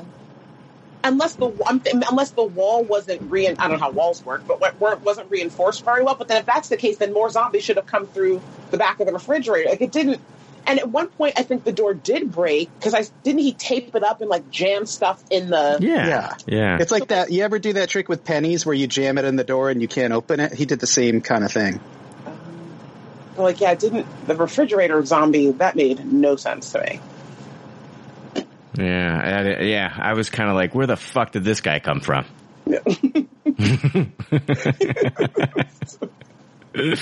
yeah, so I, I don't know. Yeah, taste it. I taste it. I gave it a Tupperware. I'm a fucking. I'm as dumb as the guy in this fucking movie. Apparently, I'm not putting you down for liking it. I'm, I'm self-deprecating. Let me do that. That's my thing. Uh, I watched uh, the first episode of the Netflix anime, the Id the Idhun Chronicles. Did anybody watch any of the Idhun Chronicles? I did. I did. The Idhun Chronicles. Uh, I id not gonna watch the second episode. Let me just.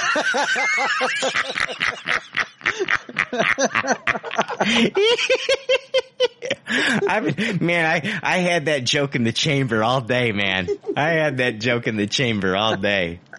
I thought I thought about that one this morning. I'm like, oh man, that's gonna that's gonna go over like gangbusters. It did. It did. after listen to this fucking synopsis. I uh, after necromancer Ashran seizes power in Idhun, enforcing his reign of terror terror through an army of flying snakes. The first battle for the that's just dumb. I'm just read, I'm just reading dumb shit. This was written by that fucking guy in the Alive movie. Um, enforcing his reign of terror through an army of flying snakes. The first battle for land's freedom will take place on Earth, where impulsive teenager Jack and aspiring wizard Victoria will face dangerous assassin Kirtash, sent by Ashran to destroy to Earth to destroy the Idhanites who fled his tyranny. Guys, you feel like you got a good grasp on the story there now? this is based on the Idhun's Memories book saga by Laura Gallego.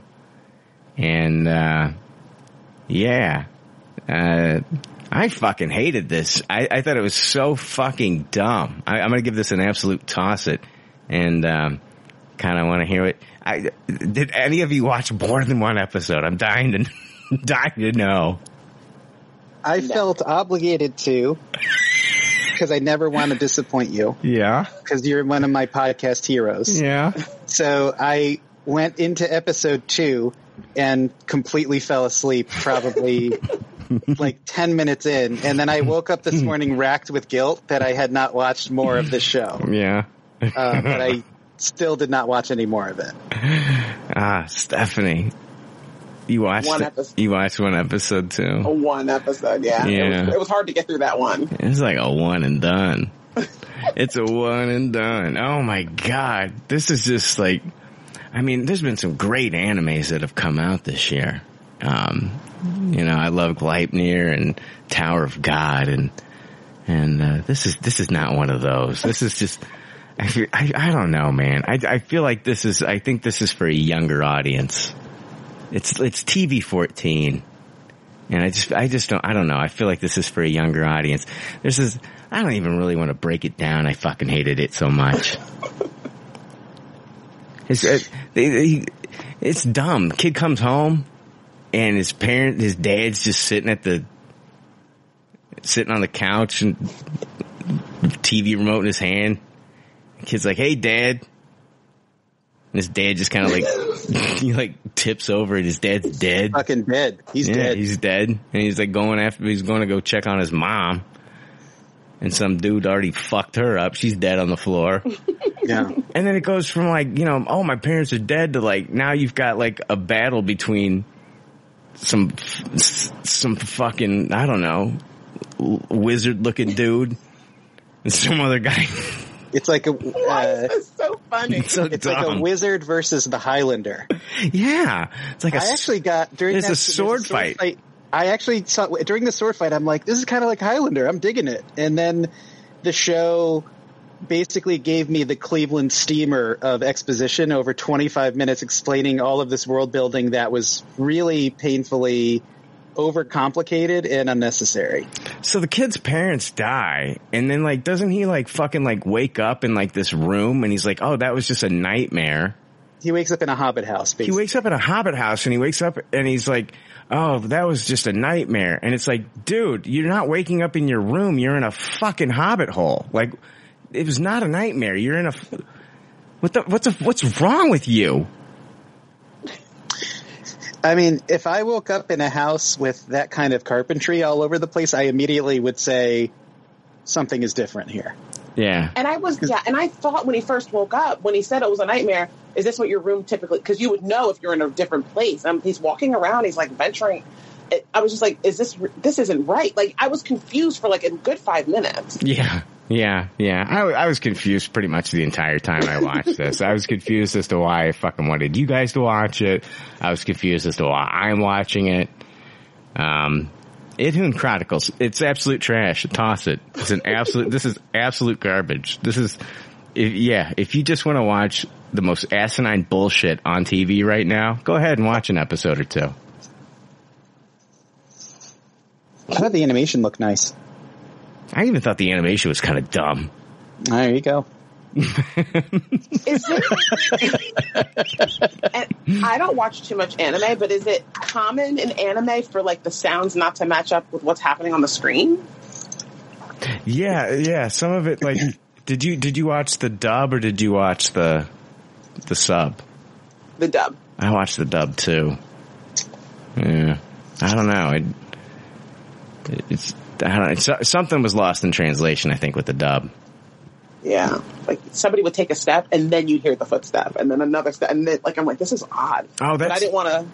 that's what happened. That no, that's the world of Idhun. that's uh, that. They have a whole. That's a that's a third episode. You just basically wrapped up the third episode there. No, it's called uh, it's called lingering footsteps. I'm gonna be my day. Now this was a Spanish anime too. This was not from Japan. Really? Yeah, that's what I because because I I had a similar reaction where I saw it and I was like, this was awful.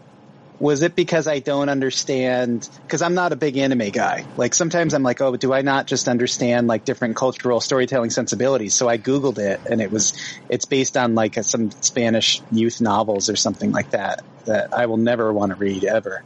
Oh man, yeah, these are garbage. Yeah.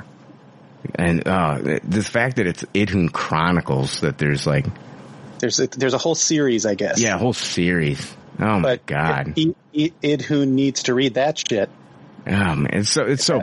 Is good? I want to apologize for this one. I I rarely apologize for things that I have people watch, and I I apologize for this one. This is this is all on me. You can go fuck yourself. Yeah, I know. uh, final thing that I had in uh, Good Pop, Bad Pop was uh, a movie that uh, dropped on HBO Max. Uh, Unpregnant, a 17 year old Missouri teen named Veronica discovers she has gotten pregnant. Development that threatens to end her dreams of matric- uh, matriculating at an Ivy League college and the career that will follow.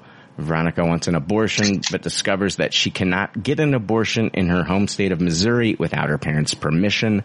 She convinces her former friend Bailey to take a road trip with her to Albuquerque, uh, Albuquerque, New Mexico, so she can get one there. Uh, this is a female buddy road film. It's directed by Rachel Lee Goldenberg. Um, she, that director had her breakthrough after she was discovered by Will Ferrell, who gave her the opportunity to direct a lifetime television film movie called A Deadly Adoption. If you remember that one, uh, that's a movie that Will Ferrell starred in. Uh, Unpregnant is based upon the novel of the same name by Ted Caplan and Jenni Hendriks. It stars Haley Lu Richardson from Five Feet Apart, uh, Barbie Ferreira from Euphoria, and it also stars Alex MacNicoll, Breckin Meyer, Giancarlo Esposito, Sugar Lyn Beard, and Betty Who. Um, Stephanie, I don't know. Did you have time to watch Unpregnant? No, I didn't get to that one. Greg, you saw this, didn't you? I did see it. I want to know your thoughts on this one, Greg. I want to know your thoughts on Unpregnant. The first thing I have to mention is this film is anchored by two amazing performances. Um, and I have to start with Barbie Ferreira as Bailey and what I thought was a really, really wonderful performance. Um, towards the end of this movie, there's a, again, not a huge spoiler, but you know, this movie is really about two friends who grew up in different ways and drifted apart. And there's a scene where all of that comes to a head and they really just air out what happened and why.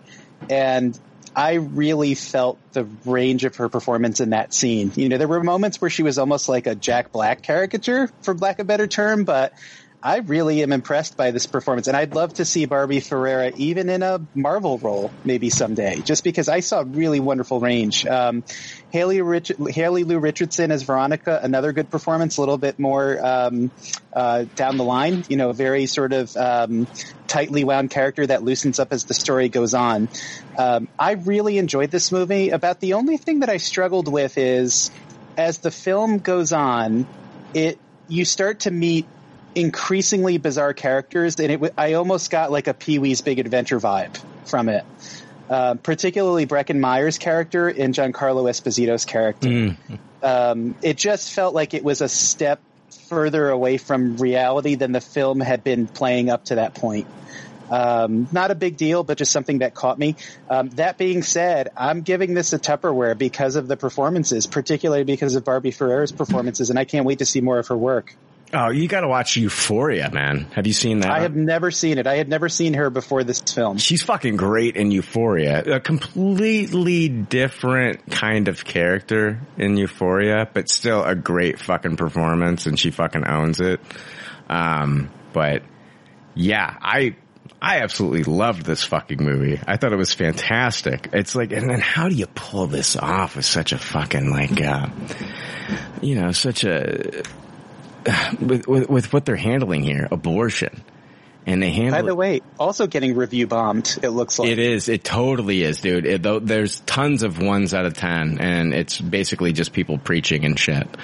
Um, but I fucking I thought that this was incredible. Very like I don't know how you can you can take something that's like such heavy uh, topic and like make it such a you know fun movie, but then on the flip side, like not kind of like shy away from like how kind of fucked up it is, where you know um, these girls feel like they have to go to like these measures in order to get this to get this done. They they like if, if it's if it's really her body, her choice. Like, but she's now she's got to get permission from her parents. It's it really gets into a, a, a lot of that and. um but man, I, I don't want to just get into like all the heavy shit because like this movie's super funny. It's like the way the chemistry between the two characters. Like as I'm watching it and like their road trip, I mean, I guess you could make like the Thelma and Louise connection. And I've seen a, like a lot of different mm-hmm. reviews where people say that.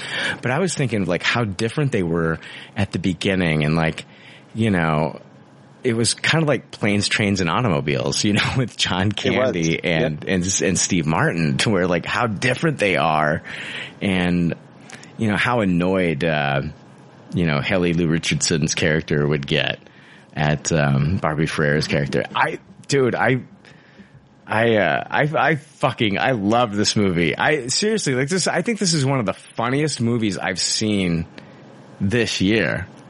Um, if not the funniest movie I've seen this year. There's so many times where I just like, kind of like laughed out loud in this movie. And even like, like the girls singing that fucking, what was that, Kelly Clarkson song? Yeah. Like I, I, it didn't annoy me. Like you think that that kind Nope. of shit would annoy me, but it was just like, that was just, you know, two friends kind of like reconnecting. Like one got, they kind of went both two different ways. One got super serious into school and then found like a different crowd of like popular kids. And then like, you know, the other one went the other way and kind of like, you know, it was a little bit more kind of like, I don't know, doing her own thing, more unique and, you know, kind of like, I guess hung out with the stoner crowd because she was, you know, you know, she did mention that she, you know, would smoke weed at school and shit like that. But like, yeah, they used to be best friends at one time. And if you're a Star Trek fan, like, there's, there's, uh, like, that kind of blew me away too when they started speaking Klingon in the movie. and it comes, um, I did love seeing Giancarlo Esposito in this though. Um, you know, I, and and the more ramped up that it got with like some of those characters, I was just kind of like I was kind of expecting kind of like weird things to start happening on this road trip.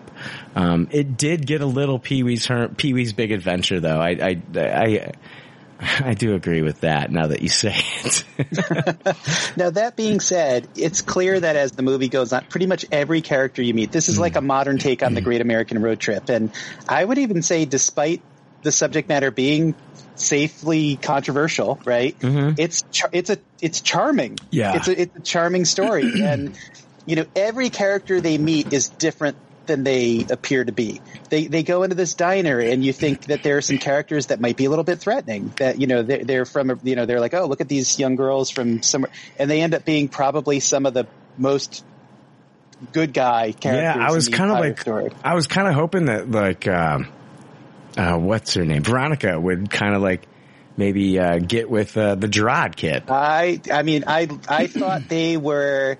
It was interesting to compare that character to her actual boyfriend, and they were definitely drawing a contrast there. Yeah, yeah, and like, well, and you talked about how like different characters were not who they seemed. Like, even her boyfriend, we find out, you know, kind of like, you know, kind of a lot of things about him. This is like, honestly, I think, uh, I, I mean, HBO Max, uh, if you don't have the service, I don't know.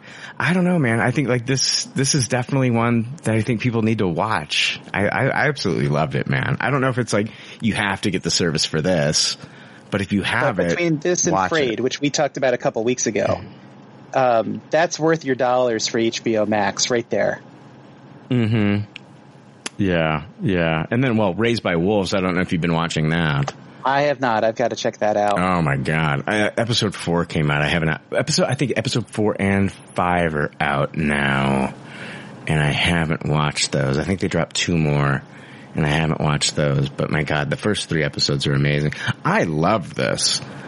if you and I so here I think almost anyone can relate to having a childhood friend that as you grew up you took life took different paths. Mhm. It's and again I found myself again like 41 year old dude watching a story about 17 year old women. In that scene where they kind of air out what happened, I really found myself getting emotional. I, I'm not embarrassed to say I welled up. It was just heartbreaking. And um, it's a it's a special story. I really would recommend anybody watch it, and please don't let your politics get in the way of seeing this story. Yeah, yeah. Um, I love at the beginning. I mean, the the whole reason that they're on this trip is because the you know Veronica's in the girl's bathroom and she's taking the pregnancy test at school, and it comes out positive. She drops it when somebody enters the bathroom. The person that enters the bathroom sees it that it's positive and really wants to help the person in the bathroom. Basically, is kind of like talking to them and, and trying to help them. And it, it's it's Bailey, played by Barbie Ferreira, and um, she finds out that it's her old friend Veronica. And then they, Veronica's just basically wanting wanting to make sure that she's not going to tell anyone about it, and kind of like the, you know, it, it's one of those things where you know, the, the pregnancy test gets thrown away, somebody finds it, and then the school's like, who's the pregnant girl in the school? And so now she can't even go to like her own friends because like now it's like this big thing throughout the school. The only person that she can really turn to, she can't turn to her mom, uh, she can't turn to anyone else because she had an older sister who got pregnant very young and she, and so now the only person she can turn to is like her old friend Bailey. And I mean, I, the whole, it's, it's, it, it is an amazing journey. And we find out things about like, you know, Bailey throughout this movie, like, why is she so willing to just go on a 14 hour drive to New Mexico? She's got some, own, she's got her own things going on. I, I fucking love this movie. Everybody should watch this one. Tupperware. So as much as I, I, you know, I never am really upset with you, but as much as I was like, fuck this Idhun Chronicles shit, fuck Ryan, we watch it. I will tell you, this was a joy to watch, and I watched this with my wife, and she loved this movie. Awesome. Loved it. Has been raving about it. So thank you. You redeemed yourself from making me watch Idhun Chronicles. What's fucked up is Greg's wife loves Idhun Chronicles though. She does. she's what did you did you tell me she's on episode like nine right now? Yeah, we're doing an Idhun podcast, a retrospective. and we've got a sister podcast on the book series that we're doing. Oh my gosh, man! I don't know. I'm sorry. That's gotta that's gotta make your life a living hell because she loves it and you absolutely hate it. Yeah, there's a huge, there are Idhun cons and everything where people go and dress as little characters with swords and go in hobbit holes and spend 25 fucking minutes explaining something that should take 30 seconds. People wake up in strange rooms and they're totally totally fine with it. Oh, I'm the magician with the goatee. Look at me. Uh. Ah, I've got a snake army. Uh, welcome to Idhun Con 3. Uh. Ed- Idhun Con. I've got Idhun merch.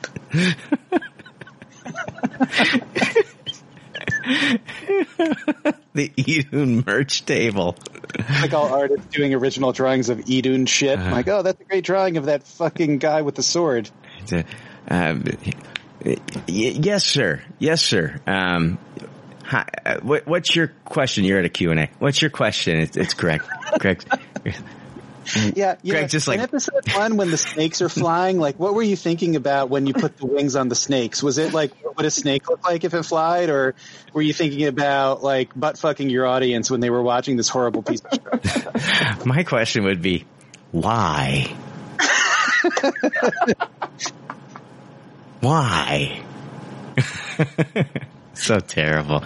Guys, let's take a quick break. We'll come back with the pop culture leftovers news.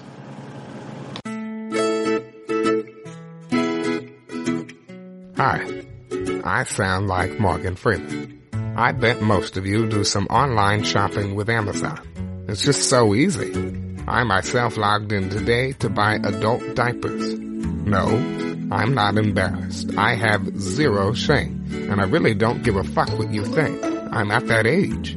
You'll get here too one day. And don't think that you won't, you naive asshat. One day you too will be just like Jamie Lee Curtis and shitting your body weight in Dannon yogurt and the next thing you know you'll be on Amazon ordering adult diapers saying, holy shit, that freckled face fucker was right. Anyway, the whole point of this is to tell you that popcultureleftovers.com has an Amazon shopping link. What that means is when you click on the link from their website, it helps the show. It doesn't charge you extra at all. You just shop like you regularly would, and Amazon takes care of the rest. It's easy and convenient. Just like these diapers. I literally blew up this diaper while recording this ad. Hashtag truth. All right. Hey, we are back. Greg, I hate to inform you this, man, but, uh, with the, uh, pandemic, Idhun Con is canceled this year. there are going to be a lot of people that are really upset, but I might start a petition to save Idhun Con. And it's going to be called Idun Gonna Happen still. yeah. Idhun on Zoom. Yeah, because, you know, there's just a deep counterculture Idhun following. They have people wearing leather jackets and dressing like fucking Vegas magicians, but they're real magicians. yeah. This this needs to be recognized. And Idhun is somebody's Star Wars, and they're listening to this episode now and telling us to go fuck each other in the ass Dude. because they are righteously pissed. I love how like all the outfits in it were basically inspired by Siegfried and Roy. Yeah. And if you're an Idhun fan, let me guess, the books are really good. Guess what? I'm not going to ever read them, so fuck you. I'm not reading that shit. Um, Greg, I know I kind of skipped. I knew you had something that you wanted to talk about for Good Pop Bad Pop, and I wanted to give you a moment to to share that with everybody. Yeah, I mean, so I've been, I'm just going to admit, you know, I'm in my 40s, and everybody goes through like something like a midlife crisis when they're in their 40s. And the way my midlife crisis is manifesting is I've gotten really into retro video games, like old classic arcade games. And um, I actually have started to turn like my basement into like an old like an old arcade, like what an arcade would have looked like around like 1993. Um, so I've been collecting these arcade machines and really a whole market has sprung up around this. And if you're familiar, the one that the, the, the company that most people are familiar with is a company called Arcade1Up that actually, Brian, I have to tell you, you're the one who first introduced me to this. You posted on our Facebook feed a Street Fighter cabinet a couple years ago. Um, I, and I ended up picking this up and then it was just like I was addicted to them. So, um, I ended up having, I have a whole bunch of these cabinets now, um, in my basement and there's Arcade1Up. Uh, there's also a company called AtGames that creates really, uh, bad versions of like, uh, like plug and play old arcade games, but they built a cabinet that you can, uh, put your own games on called the Legends Ultimate. Um, so that's another one that we have here. Um, there's a third company called iiRcade that's built a machine that is being crowdfunded that's uh, being released that can play modern games, which is actually really exciting. And then just last week, news broke of a Neo Geo cabinet. If you remember those old Neo Geo arcade Oh machines, God, yes. red red machine with some white trim. Um, and what's really fun about this hobby is that you can get these cabinets. And by the way, if you're sitting there saying Greg's an asshole because he has all these arcade machines and he's throwing money around, like you can get these things for like 50 bucks a piece if you really are smart and know where to go. Um, I would recommend that if you're into this kind of thing, look for a website called consolekits.com. Punch in your zip code and it'll tell you when these cabinets go on sale but you can get them for 50 bucks. And then what's really fun is you can even modify them. So some of these things I've actually started to put like LED buttons on, which, you know, you can do for as little as 20 bucks sometimes. Uh, you can swap out the marquee, which is, you know, basically the sign at the top of the machine with a new marquee that lights up or with original artwork. It's a lot of fun. Um, and the crown jewel of my collection right now is the Star Wars arcade machine, which actually has the flight yoke. So it's the old vector graphics. If you remember it, they had a sit down version of this. Yes. Um, where you're flying around and you blow up TIE fighters and then you blow up the Death Star. Um, so I'm finding as I, you know, age, I, I have a lot more fun playing these old games than I do playing modern games.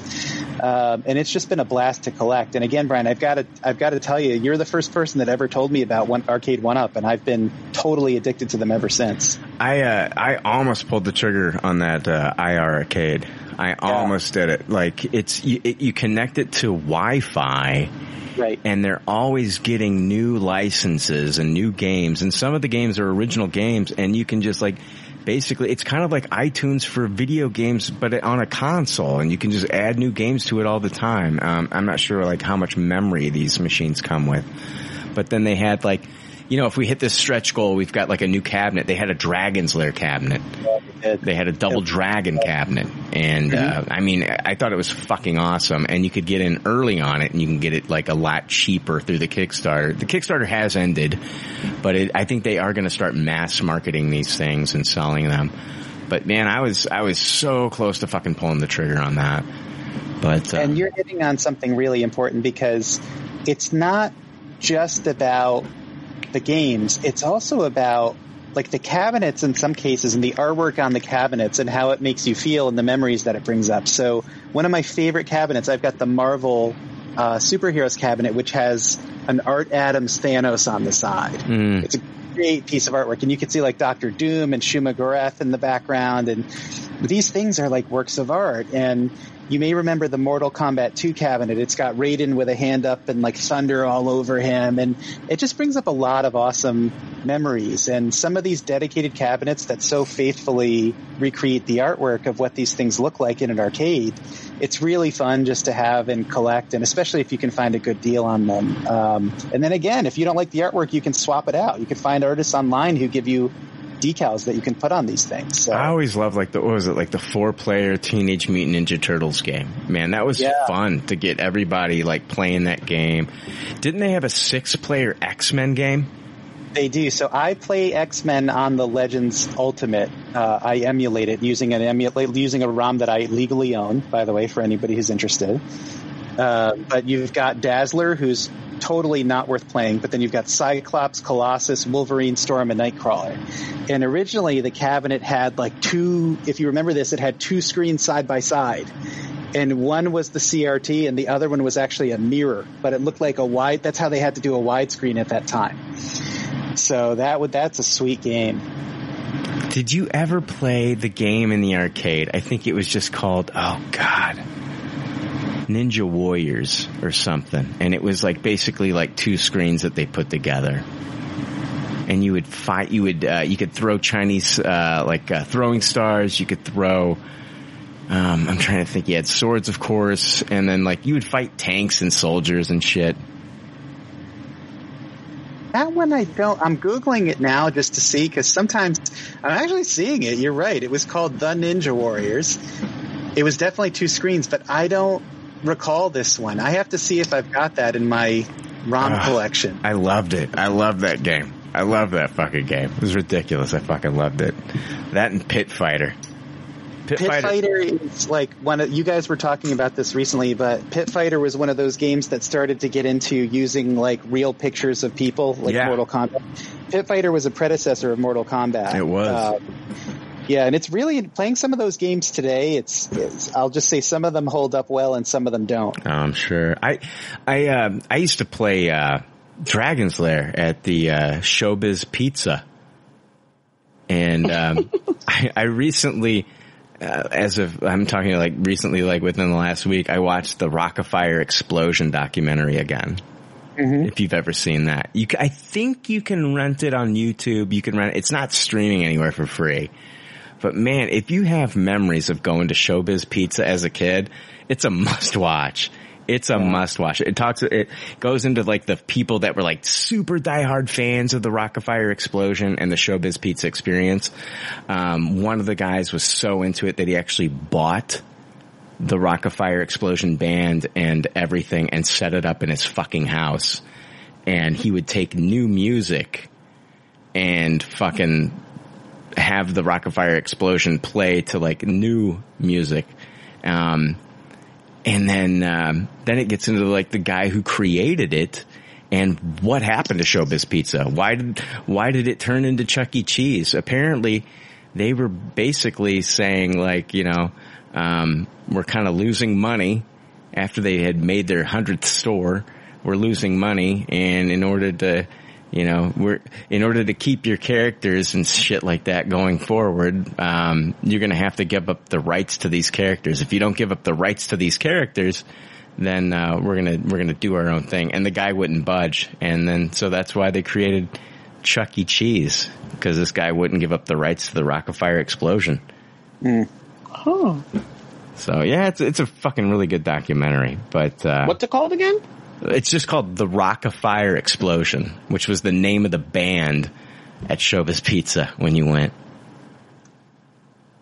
It's funny I, where I live. I we had Chuck E. Cheese's, but I don't remember a Showbiz Pizza. We must not have had that, but we had a legendary arcade that opened up a few towns over, and like the whole town erupted, and there were all these legal battles. But um, it, you know, like arcades are lost to time basically now. So it, it, they're trying to patch together these memories is a lot of fun. And even just finding a random game and playing it and then realizing you played it when you were, you know, 11 or 12 years old is sometimes a real kick. So Yeah, really fun hobby. I remember playing like Altered Beast in the arcade. Um, Yeah. Have you played it recently? I have. N- uh, I've got that Sega Genesis, but I haven't played the Altered Beast on it. Uh-uh. Yeah, I mean, Altered Beast on the Genesis is is a pretty good, faithful recreation. It's um, I'd, I'd be curious how well you think Altered Beast holds up, but it's a very quick play. Yeah. I'll- I'll- I'll- you probably beat the whole game in forty minutes pretty easily.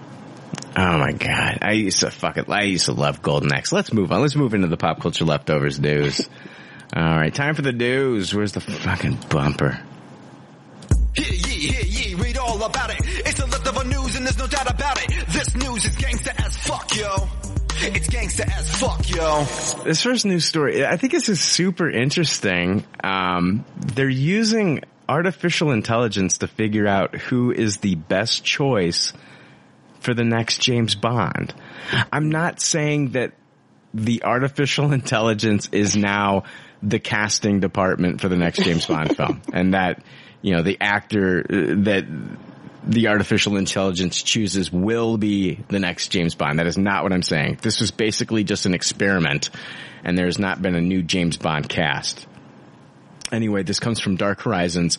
The first ever, ever artificial intelligence assisted casting program has suggested that the, that Superman and the Witcher star Henry Cavill is the best man to be the next James Bond.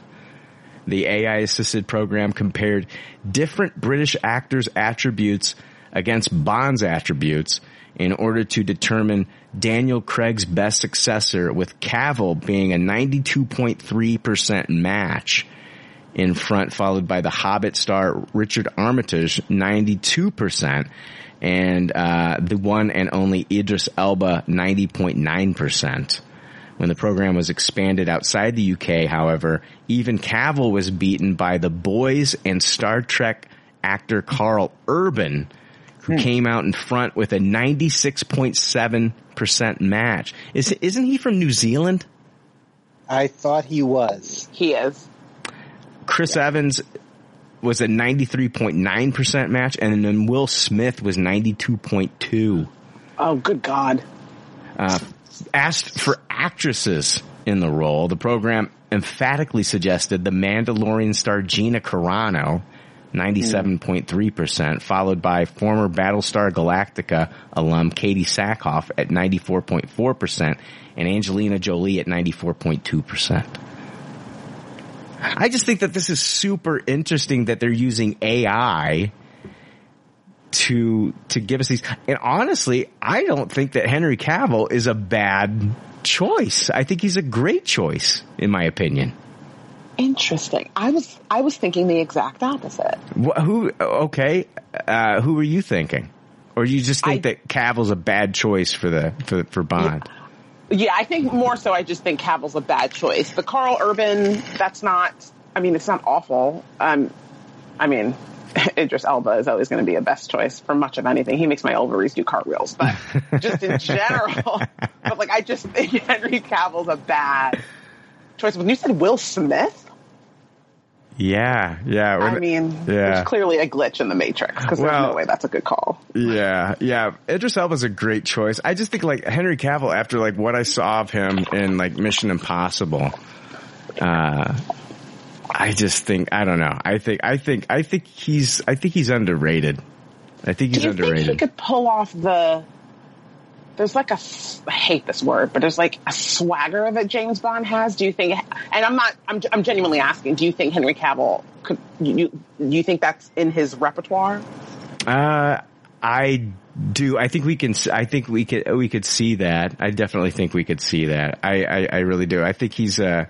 I don't know. I think he's a cocky, kind of confident guy anyway, and I think he could pull it off in a roll. I think we just seen him do like. I don't know. I think they get. They've. They haven't given him much with Superman, and the Witcher character is just kind of like a grunting kind of, you know what I mean? And I don't know, man. I think I think he's got it. I think he's got it in him, and I'm sure there's going to be a lot of people that disagree, but I think he's got it in him. He's definitely got the look. That's true. I'll give you that one for sure. Yeah, it's funny. I always picture James Bond being lean, like well, a little wiry, you know. And I know Daniel Craig's not necessarily that, but it feels like Henry Cavill would probably be the most jacked Bond that we've ever seen. Is it is that just how I picture him? Oh God, he's fucking huge. Yeah. And I love the idea of an Idris Elba or you know a different gender, all- all that stuff. Um, but uh, that's the one thing about Henry Cavill. Like as an actor, I definitely think he has the charisma. Though I, you're right, Stephanie. I don't, I don't know if I picture him with exactly the kind of swagger that a James Bond would have. Um, but he just strikes me. I like James Bond being more lean and mean than necessarily a big, muscular bruiser kind of guy. That's just the way I picture him and think of him. and and, and I I could be sh- certainly showing some bias because every time I've seen Henry Cavill, he's just kind of like a cardboard cutout to me. He's not really ever wowed me with his acting, or and he was good in Mission Impossible. I can't deny it, but he was just kind of like this knock him out bodyguard type. Like it Mhm. was just.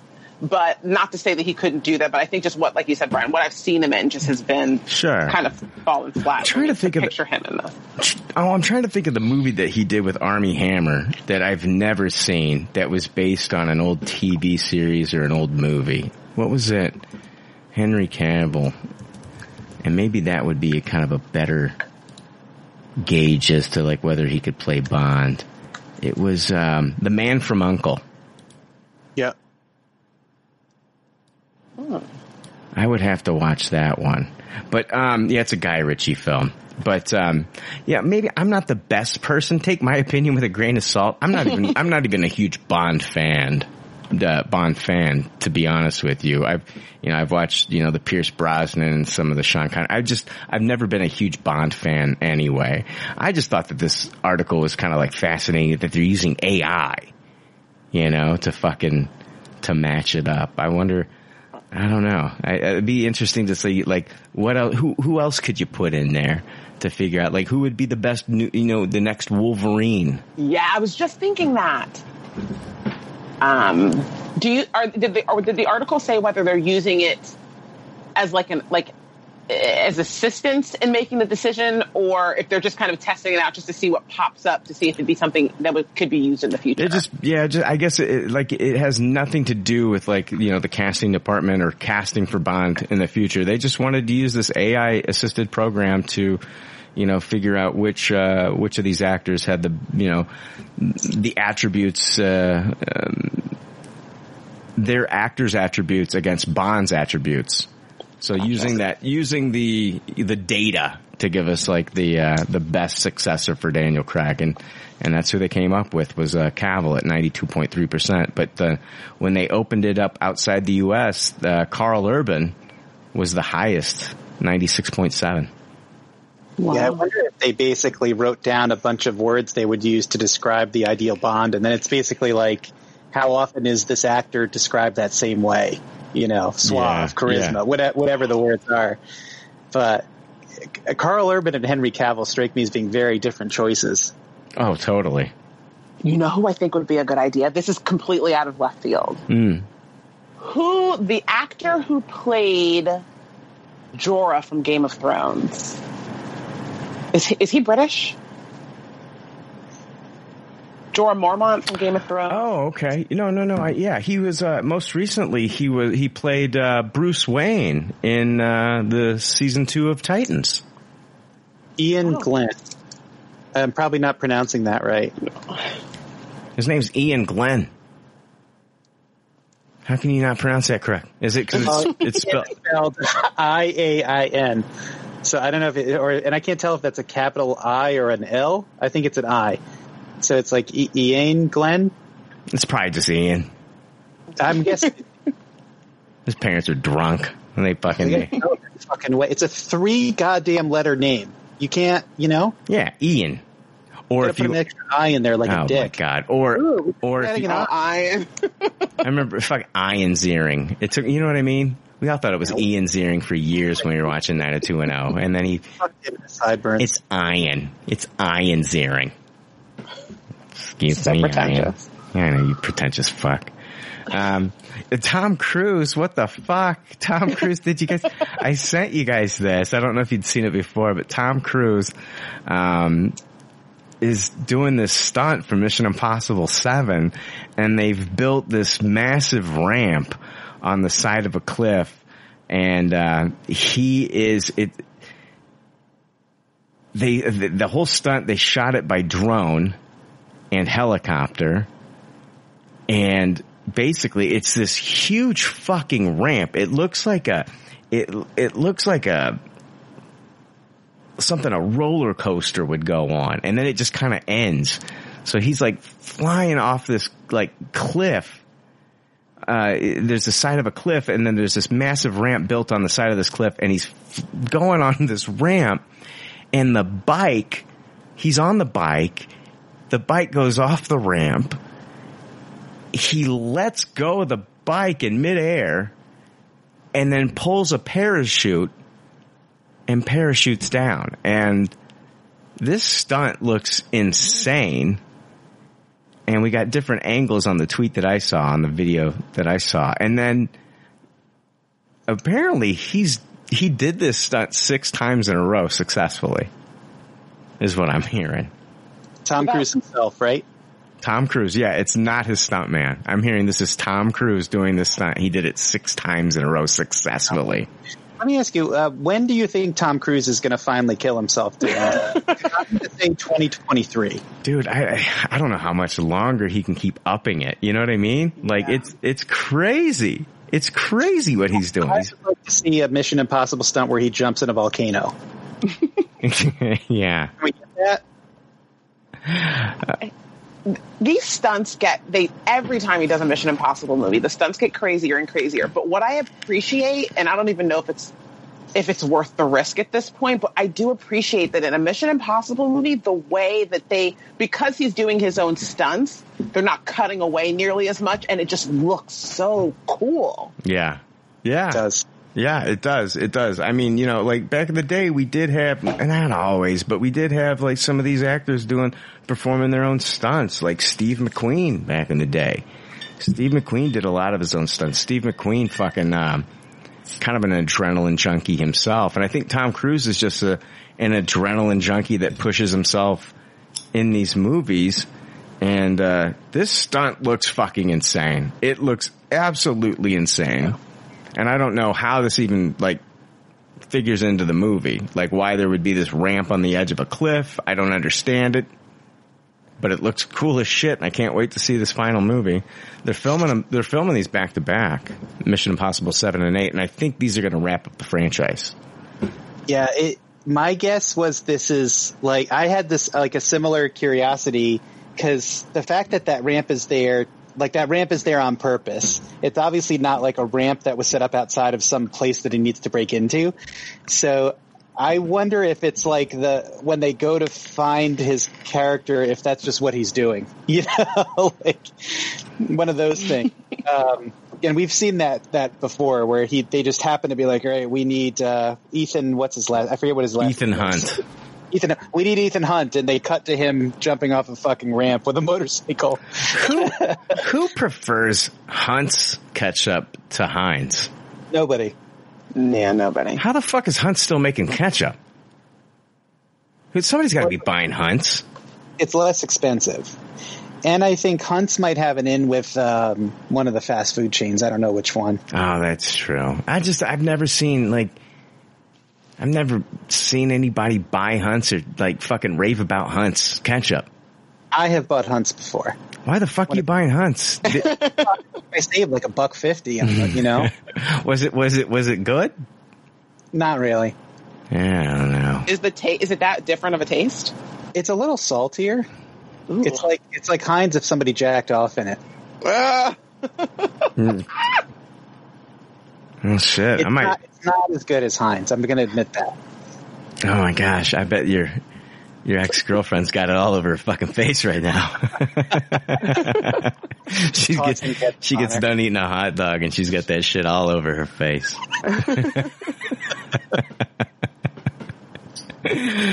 anyway, yeah, looking forward to that. I'm looking. Oh god, I can't wait for Mission Impossible seven and eight. Oh my god, I cannot wait. I can't wait for that movie where he goes into fucking space.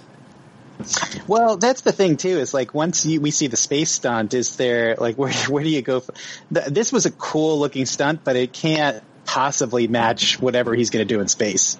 Is the space stunt a Mission Impossible stunt or no? No, it's not. I th- the, the, it's a completely different um, movie.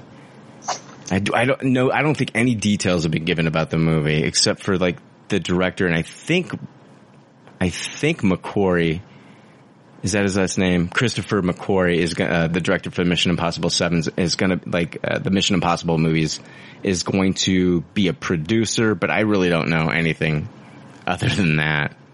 It's got to be insurance for these films with Tom Cruise has got to be through the roof. No, is that how it works? Because he's doing his own stunts, so like insurance is higher. It's got to be, yeah.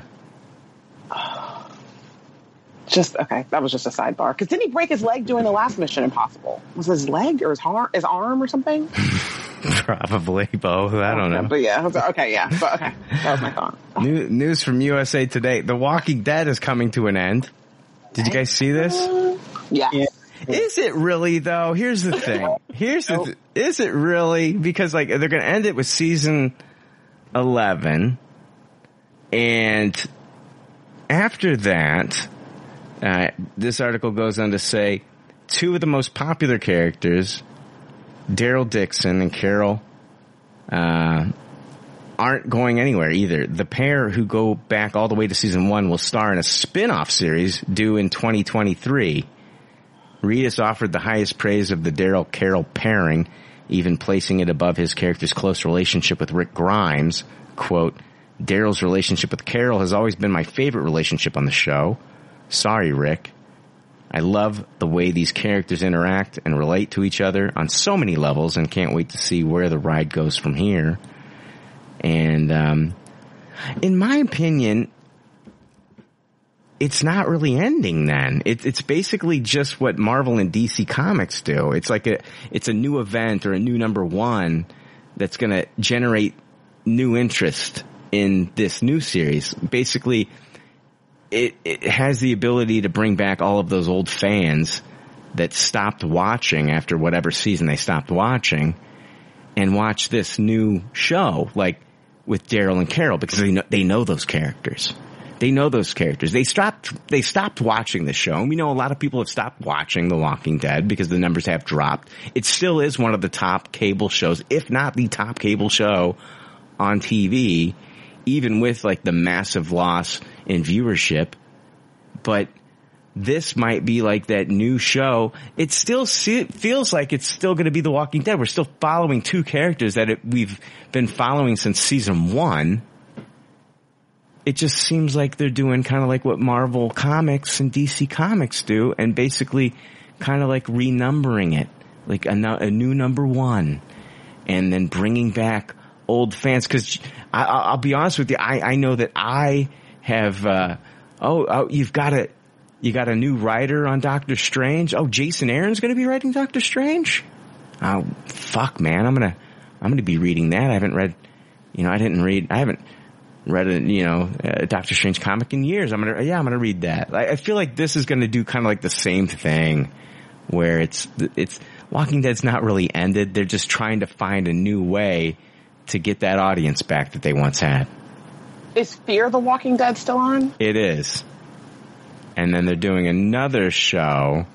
I think that's just going to be kind of like a uh, one season and done with with children. I can't remember what that's called.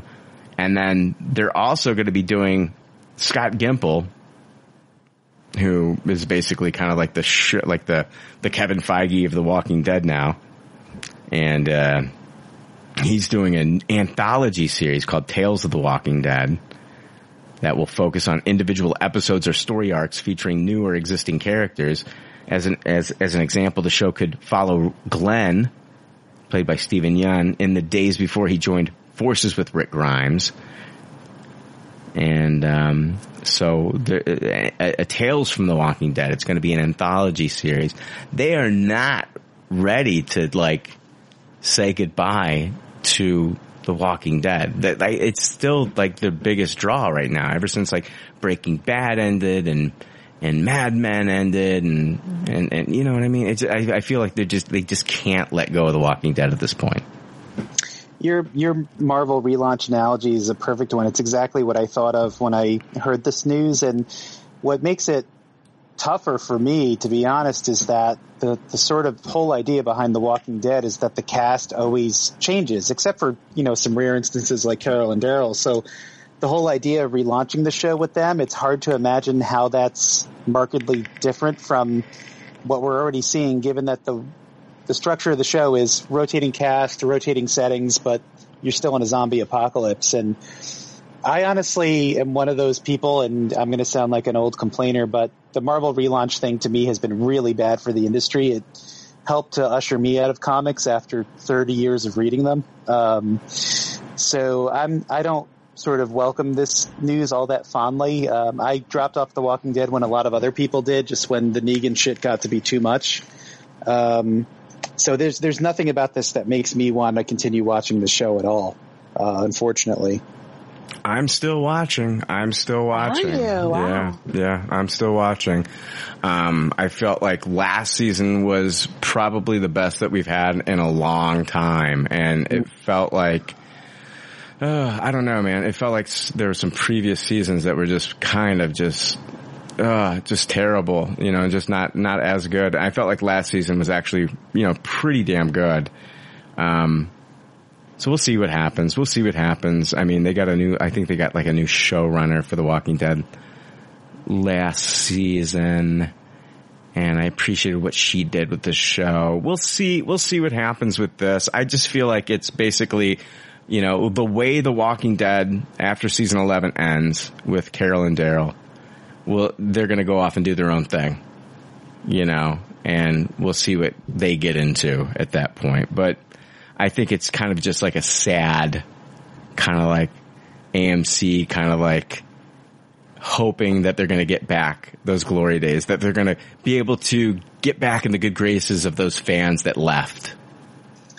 I actually like the anthology idea though. Not necessarily like I don't I don't necessarily know that I need to like a Glenn prequel, but um, one of my favorite episodes of The Walking Dead was the episode where Morgan it's a flashback to Morgan meeting this individual in the woods who teaches him like the value of life. Yep.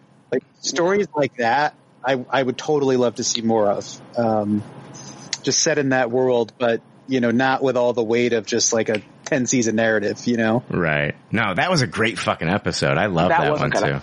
Yeah. I also hope that this, um, I like Greg. I I fell off right after the the big that I, got, I don't know how many more, but the ba- battle with Negan. Um, Right after, right that's that's the last episode I saw in its entirety, so like season seven maybe. Um, I hope that if they're going to continue with Daryl and Carol, that the fact that it's Daryl and Carol alone isn't going to be enough. So if you're like Brian, like you said, if you're trying to bring back those glory days and get back those people or some resemblance of that same audience you had in its heyday, you're going to need to bring more because what had pe- what what caused people to fall off um, was a combination of things, but simply having Daryl and Carol on their own in like a spinoff is not. That's for me. That wouldn't be enough to bring me back. And here's the um, thing, like those two characters are safe, right? Like their deaths are kind of like off the table at that point. You know that there's nothing's Yeah. going to happen to them. Exactly. And the part of what I and one of my favorite one of my favorite things about The Walking Dead was I was watching and you never knew who of your main favorite characters was going to die. Yeah. That kind of like watch one day and like your favorite character's just gone. I loved that about it, and I agree with what you're saying. Like I almost feel like nothing's going to happen to those two. Like what's the what are the stakes? Yeah, you're gonna have to introduce new characters. You know what I mean? You're gonna have to introduce new characters that we're gonna have to like, and then they're gonna have to die and shit. Because Daryl and Carol, if it's their fucking show, they're off the table for death. Yeah. It's interesting too, you know, the show took such a different route that like what Carol died in the comics in like issue 30 something, I think. It's amazing. And the show, once they started really verging from that, really upset. They, they really sort of overturned the apple cart in terms of expectations. Well, yeah, So- they killed fucking Carl in the show, and Carl s- was still alive in the comics. Right, right. Oh man, and Chandler Riggs, he fully expected to come back for that next season. He did. And yeah. he was really upset by that. Totally. He was totally upset. His whole family was upset. Yeah. Yeah. Did you know that he tried out for um, the role of uh, Spider-Man for the Tom Holland movies? No. No, I didn't know either. Yeah. Yep. Uh, news from Bloody Disgusting. What the fuck is this about? Fuck this. MGM developing RoboCop prequel series focusing on villainous Om- uh, Omni uh, Vice President Dick Jones. Yeah. Before being shot several times and falling to his death out of a boardroom window, Dick Jones, portrayed by Ronny Cox, was the slimy, villainous, and extremely corrupt senior vice president of Omni Consumer Products, uh, OCP. While his death in RoboCop will be remembered as one of the all-time greats, his life could be celebrated in a brand new RoboCop prequel series that would also focus on the rise of Omni Consumer Products. Digressing, after uh, Neill Blomkamp, uh, Blomkamp uh, to another horror endeavor, MGM and Orion recently hired Abe Forsyth to get behind the camera for RoboCop Returns, an official sequel that had been planned by the original 1987 film's screenwriters Ed Neumeier and Michael Miner, but was canceled when director Paul Verhoeven declined to direct the project and a WGA strike in 1988 followed. Uh, who al- will also produce, revealed that he's currently working with MGM on the new RoboCop prequel series that would focus on the life of Dick Jones. I'm working at MGM on it, he tells Movie Hole, while also noting it has all the cool stuff about RoboCop except no RoboCop. Um, I'm working with these two writers, Dave Par- uh, Dave Parkin and Ron and Rob Gibbs, who bought, uh, who bought this idea to be a TV producer friend of mine, uh, who then brought it to me. The first time I heard it, I knew it was a cool idea because I could see a lot of things you could do with it. It's such an interesting character. Speaking regards to the film, okay, fuck this. I, it, uh, it's he sa- he goes on to say, "We've been talking about it, and I think we have an interesting story. It, it's fun to work with a younger version of the Dick Jones we meet in RoboCop. He's an actualized corporate predator, but nobody necessarily starts out being the bad guy. So it's going to be about the evolution of Richard Jones to Dick Jones, the story of OCP, and how the world moves into the future, how the corporate world behaves. Basically, it's kind of like they they compared it to the Gotham series, where we're getting to see Gotham, but no Batman. I've, I guess you can get away with that because it's Batman, because Batman's huge, but I don't think, I think Robocop without Robocop is just bullshit. Like I don't, like I don't, I don't know anybody that gives a fuck about this. The RoboCop was set in a future Detroit from the perspective of us in the 1980s thinking so I'm just curious like it, it I have to wonder was this a concept that somebody had just to tell a story about like an evil mega corporation that they then stapled the RoboCop brand onto to try to get it approved because it just doesn't seem to have any other reason for for being. I don't know that anybody has ever thought of wanting to know more about OCP. And the only reason why I even remembered the guy's name was Dick because of the Dick You're Fired, the Yeah. famous, you know. Yeah. But I had no other distinct memory of that character, and I love Robo. I mean, I've seen RoboCop more times than I can imagine, but I don't, I, I don't know why this is a story that needs to be told. Well, I mean, they're wanting to do a series on this one, and here's the thing: like, they don't even think. I don't. They don't know if the pilot's even going to be picked up. They're gonna they're gonna Yeah. shop it around. I, dude, hard pass on this. I don't need to see. I do not I, need I to don't see know this. who. I don't know why anybody would be attracted to this idea. A RoboCop set. Like I could, dude. There's a lot of things that I can get into. Like I can, you know, I can try to watch a Gotham show without Batman. I can try. I could even watch a fucking Mega City One show with no Judge Dredd.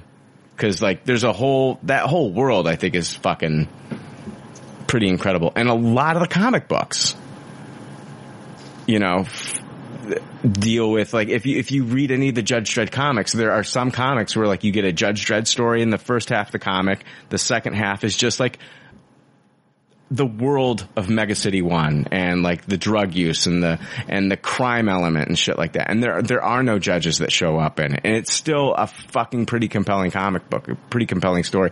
I just I do not see that this has like the I don't know, man. I just don't see I don't see a story here that I really care about. I, I totally understand what you're saying. I totally see what you're saying. Uh, what you're saying, Greg, as far as like somebody wants to show like uh, you know a guy who's got like the best intentions and then like you know in the corporate world and then just turns into like a you know a villain and then you know okay what can we use to get this out there and get some traction? Oh, let's let's slap RoboCop's, uh, you know, the OCP company. We can have it based in Detroit, and yeah, I don't know, man. This just sounds like garbage. Yeah, I think I'd rather watch a Chronicles of Idhun spinoff without Kirtash in it, like Yeah. a Kirtashless. Just, just about like the background of how Idhun comes to be a Dune, you know? right? Yeah. No, no, Like, no, let's go deep into the lore there. no flying snakes. Before Right. the snakes were flying. Before, yeah, snakes are grounded. Like, I want to know. I want to. I want to. I want a fifty-part series on how that's how the main character's leather jacket was made. Yeah, yeah, and where that one character's sleeves went. Yep, got to know who built the Hobbit home Yeah. why. Oh my God, Idhun Chronicles. I again, I apologize for that. that was that was a bad. Let's move on into Marvel news. How's that sound?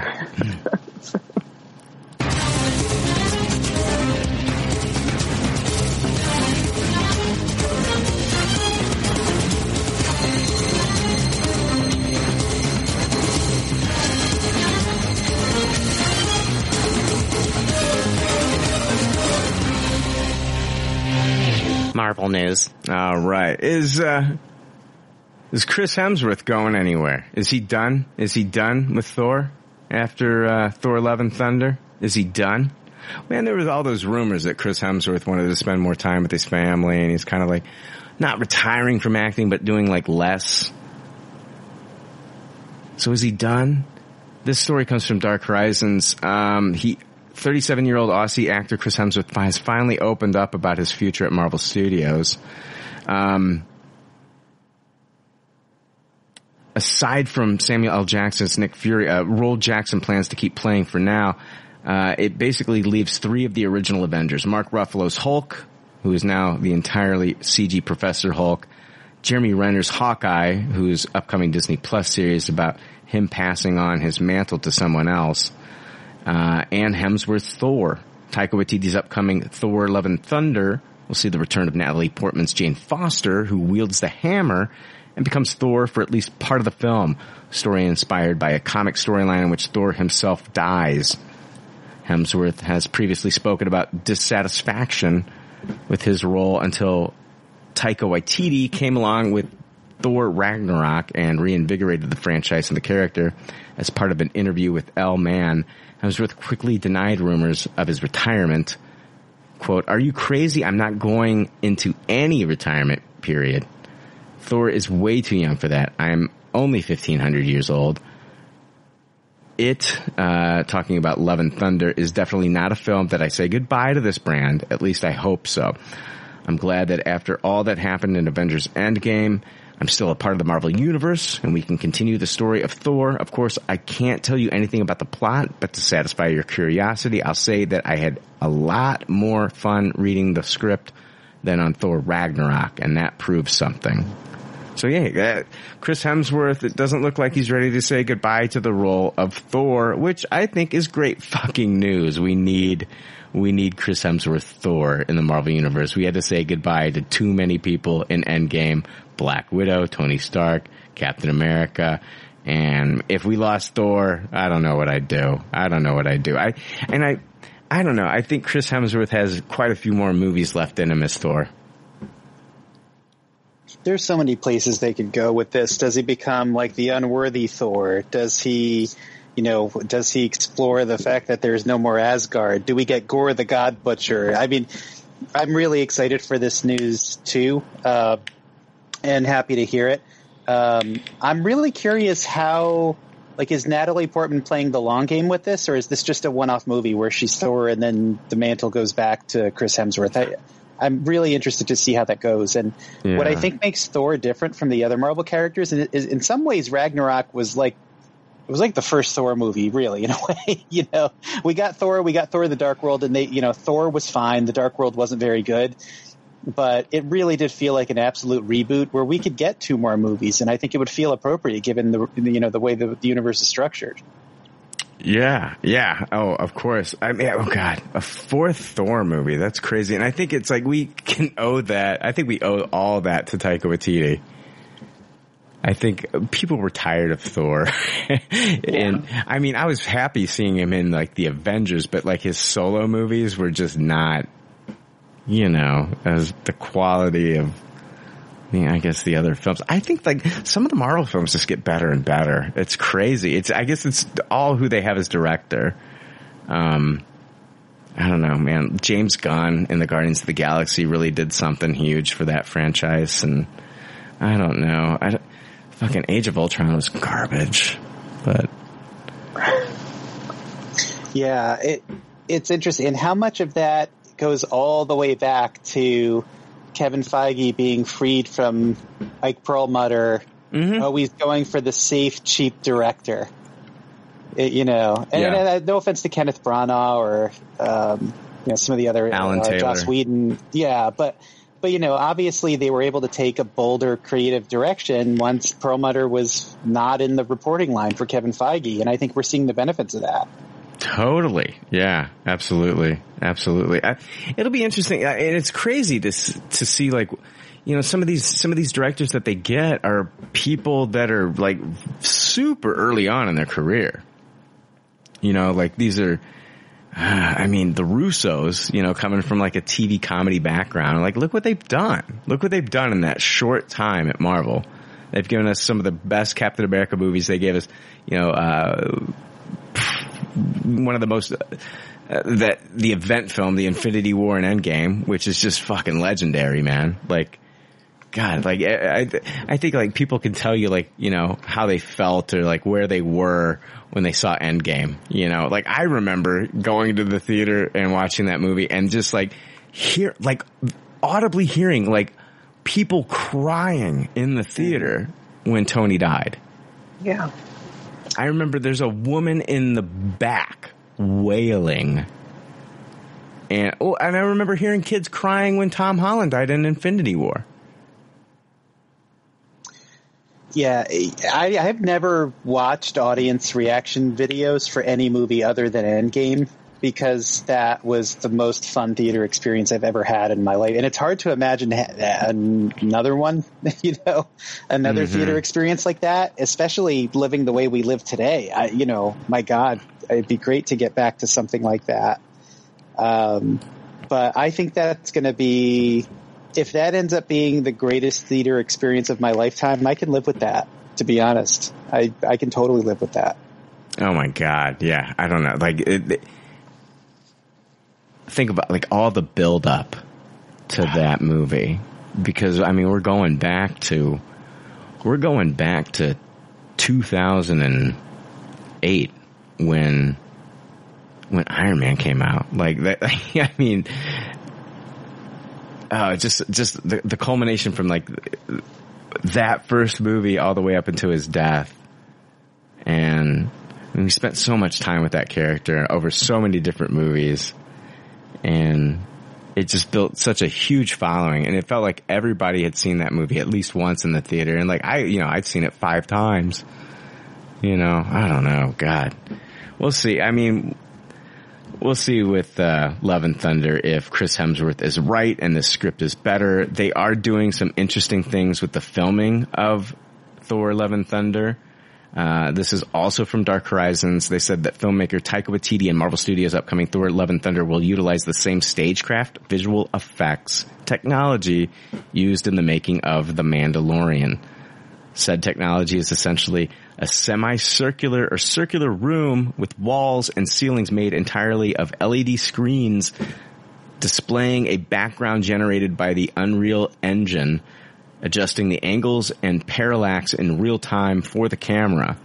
In the wake of both that show's success with filming and the COVID-19 pandemic, demand for these virtual sound stages dubbed the volume has skyrocketed overnight and many studios are racing to quickly adapt and build them with the help of Industrial Light and Magic. A second permanent volume is being constructed at Manhattan Beach Studios. Another is being constructed at Pinewood Studios in London. And another is being built at Fox Studios Australia in Sydney, where the new Thor will be shot. These versions, having learned from The Mandalorian, will boast much bigger improvements as well. In a press release from ILM, they say the new stages fix the wall to ceiling transition issues and boast many more panels allowing for more options and accuracy. Quote, by every measure, the new stages are vast improvements over the original groundbreaking LED volume developed for the first season of The Mandalorian in 2018. Physically, the new stages are larger, utilizing substantially more LED panels than ILM's original stage and offering both higher resolution and smooth wall to ceiling transitions. This directly results in better lighting on set as well as many more in-camera finals. ILM's proprietary solutions for achieving groundbreaking fidelity on the LED walls at scale allows for higher color fidelity, higher scene complexity, and greater control and reliability. That's crazy, man. They're fucking using, they're using that Mandalorian technology in the next Thor movie, man. That's crazy. I can't wait. It makes you wonder if the green screen is dead. I remember seeing the um, the Mandalorian documentary, the Gallery series. Yeah. And, you know, they kind of compared this as one of those landmark achievements in special effects and, you know, versus like green screen, blue screen versus all the stuff that George Lucas did back in the day. And it makes you what it, it feels to be like a much more efficient way to do special effects. Plus the actor isn't talking to a post-it note, you mm-hmm. know, it's just a much more immersive experience for the actors. I, I'd be curious if this is the new standard. Dude, I, th- I think it, I think it is. I think like actors are, it's going to be so much easier for them to actually react to seeing something as opposed to like a director saying, okay, now you're going to act scared because there's a huge monster in front of you, blah, blah, blah. They're actually going to be in this environment and be able to see it. And the way that it fucking moves with them is just insane to me. I don't know. I think this is fucking awesome. Yeah, there's that famous story about Natalie Portman being sick on the set of The Phantom Menace, and, and George Lucas brings out a post-it note and sticks it to something, and he's like, "That's Natalie today." so this is, um, I, I mean, I think it's really exciting, and it, uh, without knowing it, my sense is it has to be a much less expensive way to because because you have these things built already. Yeah. Yeah. You know, that also means that they can produce the stuff that we all love more quickly and easily and maybe even safer because they don't have to go to these locations during a it's- pandemic. I mean, gotta be safer. really an amazing development and it's exciting to see where it goes. Yep. Oh my god. I just, oh my god. Are we gonna get to, okay, let's jump into DC news, okay? Let's just jump into DC news. I wanted to talk real quick about Wonder Woman is not gonna be coming out on October 2nd. And so now we don't have, whoa, did, did somebody just get shot in the face with cum? Greg, did you cum on someone's face? That was my. I'm drink. I'm going to admit I'm drinking um, White Claws because again I'm just so nervous about a repeat of what happened last time. Mm-hmm. And they have those long narrow cans, and I took a good swig, and it just kind of plopped back into the can. I I am sorry about that. I totally heard that. And I heard, Stephanie, I heard you yawn earlier. That was, Did you? I fucking did. That was some bullshit. I wanted to say something, but Greg was yammering. So I let it, no, it's fine. That's what we do here. Um, but, uh, I let it slide, but I did want to let you, I did hear that fucking yawn. Oh, thanks for calling me out. I appreciate it. I'm yeah, that's what I'm here for. Anyway, um, fucking yeah, Wonder Woman got moved. So here's the thing: it's it's Warner Brothers, Warner Brothers, who uh, released Tenet. I think that Warner Brothers is after this experiment with releasing Tenet, which Forbes recently kind of like predicted that they're gonna basically Tenet's gonna break even. I mean, it's not gonna bring in a huge profit if it does. It might break even. I think that this has kind of scared Warner Brothers off. Like, we cannot release this now. We cannot release this now. You know, like if we're talking October 2nd, guys, like, like that's less than a month from now. And with the Tenet numbers, they're just like, we can't do this. We can't do this. Do you think? I mean, do you think they'll just continue to hold on to it and push it back? I mean, like at some point, it's just going to be they're going to be holding on to it for a while if they don't just release it at some point. No. Uh, I mean, they're saying Christmas Day now. Oh, it's a ways out. Well, I mean, I got it. considering this was supposed to be released November of last year, right? So- and I mean, Greg, I mean, we talked a little bit th- about this before we started recording. You brought up the question: Is is Marvel going to move with? Are, are they going to move Black Widow again? Yeah, so Dr. Fauci, if I recall my headlines correctly, specifically said movie theaters will not be safe until late 2021 today or yesterday, which is a scary fucking thought. But if you think, first of all, I'll tell you right now, Wonder Woman's not coming out on Christmas either. They're saying that now, but it's not going to happen. Um, I think this is a really, really awful exclamation point on the fact that these studios are going to have to fin- they're going to have to figure out a different way to distribute stuff. And I wouldn't be surprised if we see, you know, 50 bucks if you want to see Black Widow and you get it on iTunes because they're sitting on a shit ton of IP right now and content that's ready to go. And are we going to wait until 2022 to see Black Widow? It just, I can't imagine that. And yeah, and and and then all the Disney Plus Marvel shows that we know are going to tie in in some capacity as some of these movies. It they can't release those, you know, until Right, it's a until, domino effect. Yeah, yeah. Like if you are you going to release WandaVision without Doctor Strange and the Multiverse of Mad? That was the whole Right. hook was, you know, and then so, Loki, uh, Loki's also going to tie into that as well.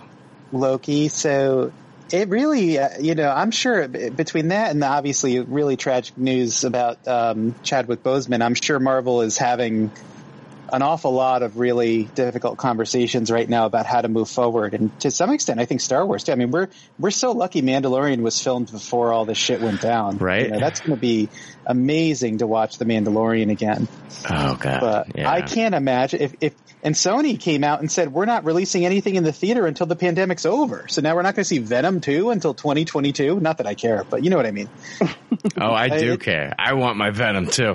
and I want I my. mean, it's a fun watch. What's fucked up? What's fucked up is like, I, I, what was it? I went to see the New Mutants, and one of the trailers that they showed before New Mutants was uh, the Morbius trailer. I got to see Oh. the Morbius trailer again. When was that supposed to come out originally? I think it's, forgot about it's that. supposed to come out this year. I think probably should have already came out. I can't remember the original release date, but it probably should have came out this summer. Yeah, I mean the theater, the movie theater. I love going to the theater first of all, so I'm not shitting on movie theaters, but they were in a position before this started where they were going to have to be really creative and innovate, and this situation just poured fucking gasoline all over that. I mean, do drive-ins come back? I don't know. Well, drive-ins have been back. I mean, Yeah. but but but I mean, around around here, they're going to start. They typically start closing up, like um, you know, in uh like the beginning of like the end of September, and then we usually see the signs of "see you next year."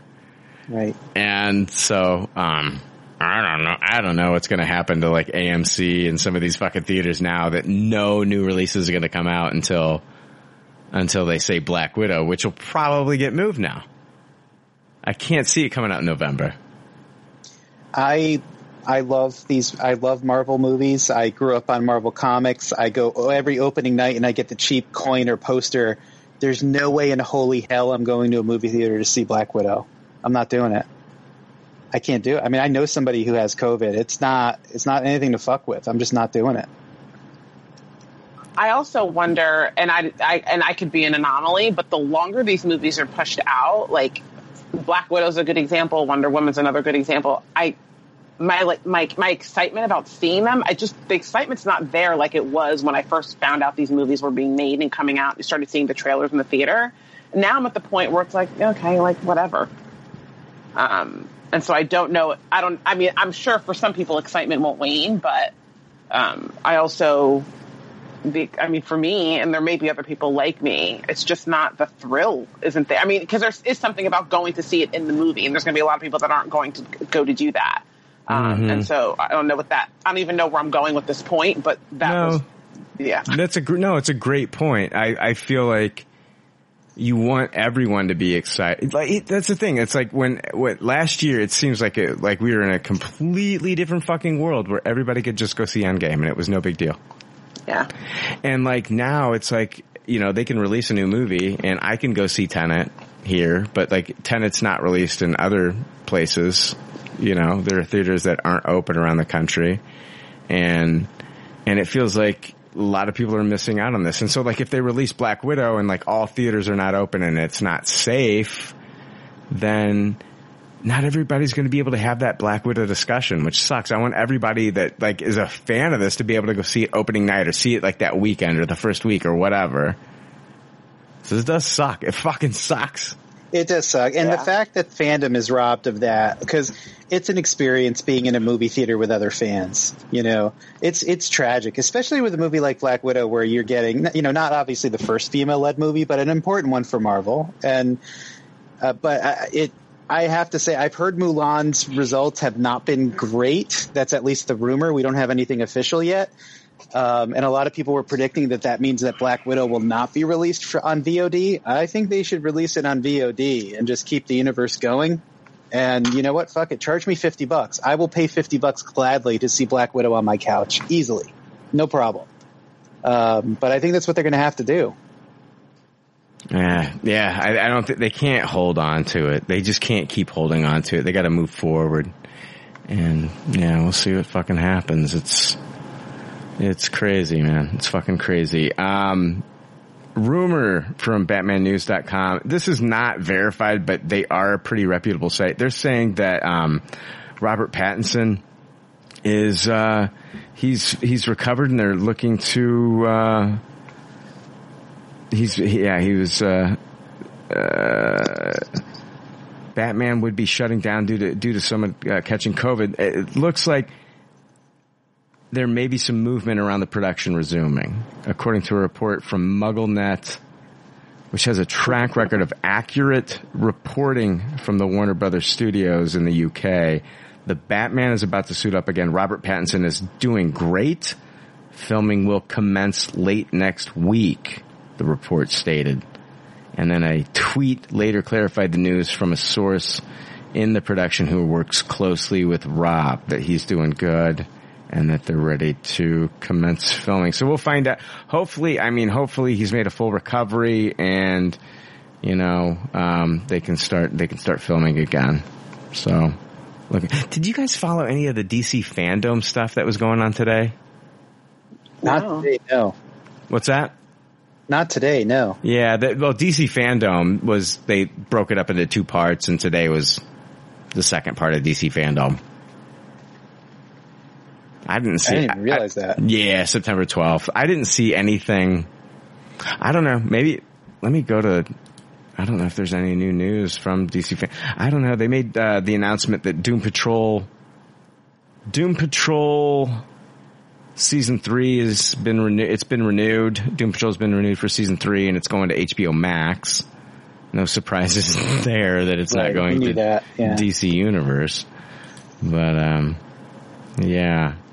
Did you see that Sam Elliott's going to be playing the mayor, the new mayor voice on uh, Family Guy? I didn't, but that I could, Oh. I could imagine that. Yeah, you know, Adam West passed away and he was the mayor, and they're replacing uh, uh, replacing it with uh, with Sam Elliott. I wonder if the character's going to look like Sam Elliott. I would hope he looks like Sam Elliott. Yeah. That's He's a good choice, have- though. You can hear his mustache when we talk. Oh, totally. you know? Oh my god, you totally can. Um, I got Suicide Squad rumors. This is from DC Updated. I, I, I think that they kind of just, there's, I think these might be just be like Reddit rumors or something. I don't know where they compiled these, but I've seen some of these rumors pop up on Reddit. But they said after multiple test audiences of the Suicide Squad, viewers have called it James Gunn's masterpiece. Wow. And I've heard that there have been test audiences that have seen it. The runtime being just over two hours, it is filled with gore, language, and sex. Margot Robbie's Harley Quinn is also rumored to have several looks in the Suicide Squad. The plot for Suicide Squad goes as the Suicide Squad being sent in, sent to an island in South America to assassinate its dictator, who turns out to have Starro imprisoned. Starro escapes, and the Suicide Squad has to stop him. The main characters are set to be Harley Quinn, Bloodsport, Ratcatcher, Peacemaker, Polka Dot Man, King Shark, and Rick Flag. Test audiences also report that performances by Margot Robbie as Harley Quinn and Idris Elba as Bloodsport steal the movie. So that's what I'm hearing is rumors about the Suicide Squad movie. Not a lot, man. Not a lot coming out about that movie. James Gunn has been real secretive about that fucking movie. I was hoping that we'd get a Suicide Squad trailer for uh, the second part of DC fandom. So I have to imagine, is this, are we seeing a James Gunn with a chip on his shoulder here? Given where he likely was creatively when he was writing this film and probably for the most part directing it, right? Because I'm trying to think of how done it was when he got back into Marvel's good graces. Um, but I can't wait for this film, and I'm I'd be really happy for James Gunn as a creator if he continues to knock it out of the park with this one. Oh, totally, totally, totally. I hope it does kind of like address the the Marvel thing in this in so many, you know what I mean, in so many ways. It sounds like it. I mean, if this is a gore and sex fest, it sounds like it is maybe a middle finger to what he went through at the time. Yeah. We'll see. Yeah, I can't wait. I can't wait. Oh my god, fucking John Cena is uh, what was it, Peacemaker? Mm-hmm. That looks. Oh my, God. that's kind of like the uh, anti Captain America or something. You know, like well, he is very much. He wants to do the right thing, but just does it in such a fucking insane way. I'm curious how big that role is. It's John Cena. I think he'll be. I think he'll be. I think it'll be a pretty big role. I think like the guys that get killed. I think like Pete Davidson will be dead soon. You know what I mean? Yeah. Mm. Mm. Peter Capaldi is the the thinker. Will probably be one of them that goes real quick. Yeah. I don't know. Star Wars news. I, God, this week sucks as far as news and shit. The fucking. The last time we talked about Star Wars news, it sucked literally. oh yeah, it was fucking uh, Ray Park getting his dick blown. Yeah. Yeah. Um, did you see that? It was Daisy Ridley. I got this from IGN. Daisy Ridley says Rey's parentage changed. Rey's parentage changed several times, including being a Kenobi. Did you hear about this?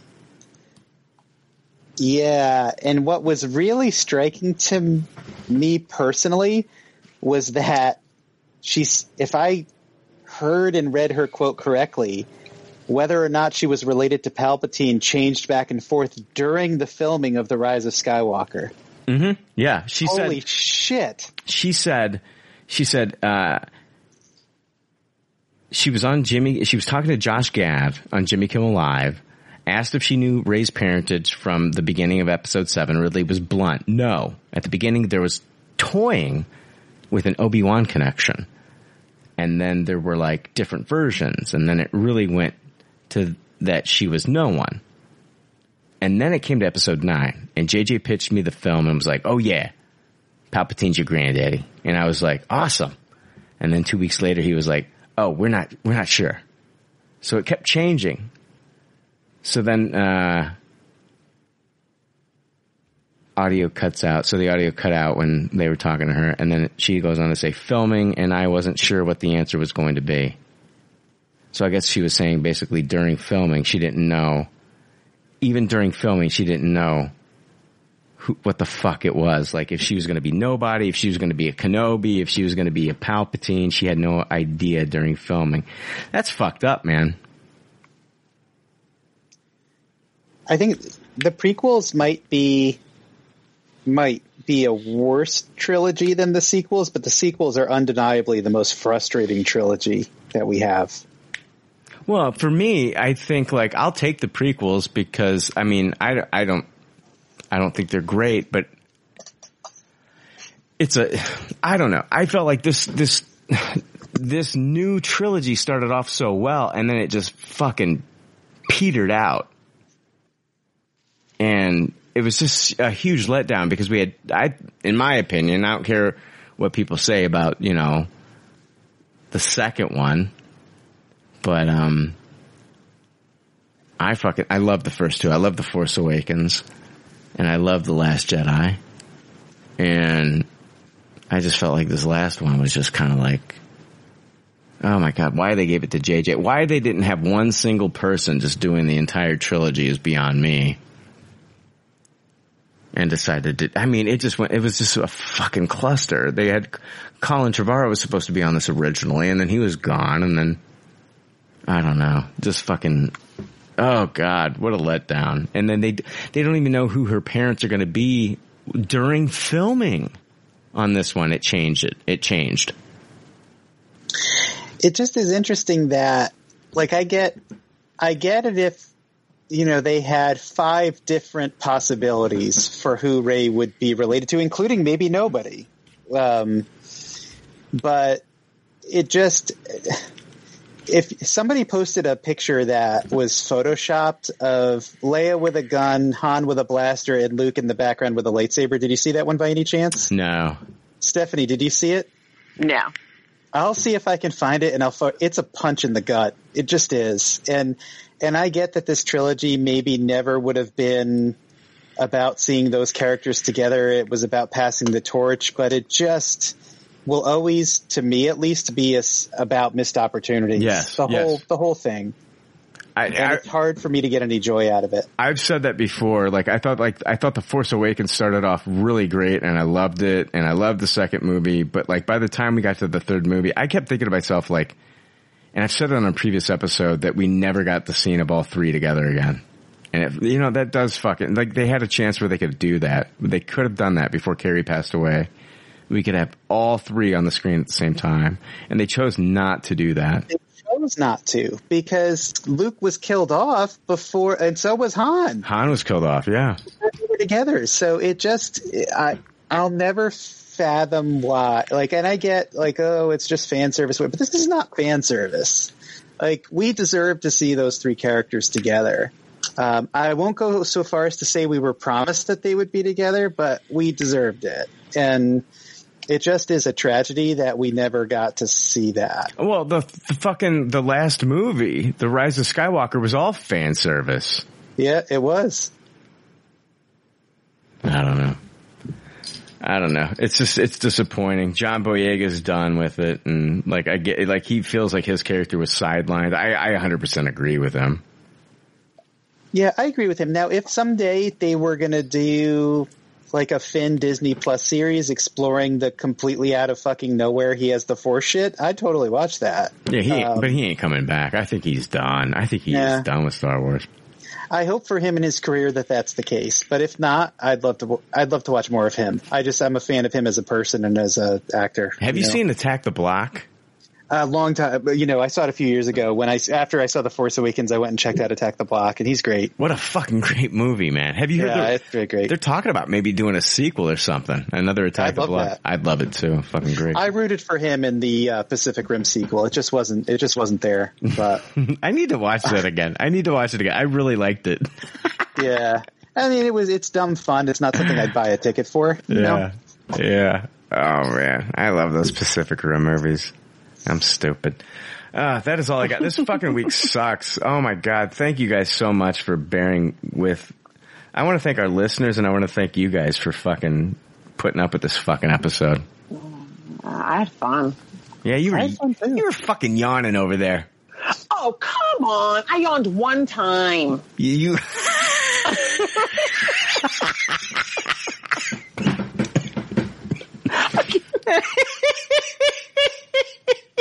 oh, come on. I yawned one time. oh man, Stephanie putting me in my place. Oh my god. Yeah. All right. Yeah, you win. I ain't got nothing. I can't follow that up. I I yawned before we started the episode. Oh my god. Greg, you janked off in a Lady's face.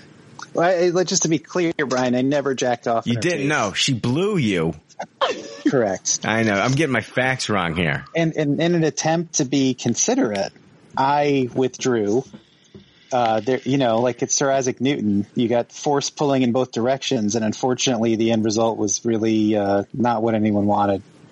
Did you explain to her that you didn't want to have her stomach pumped? Like, did that go? Did, I never transparently disclosed that.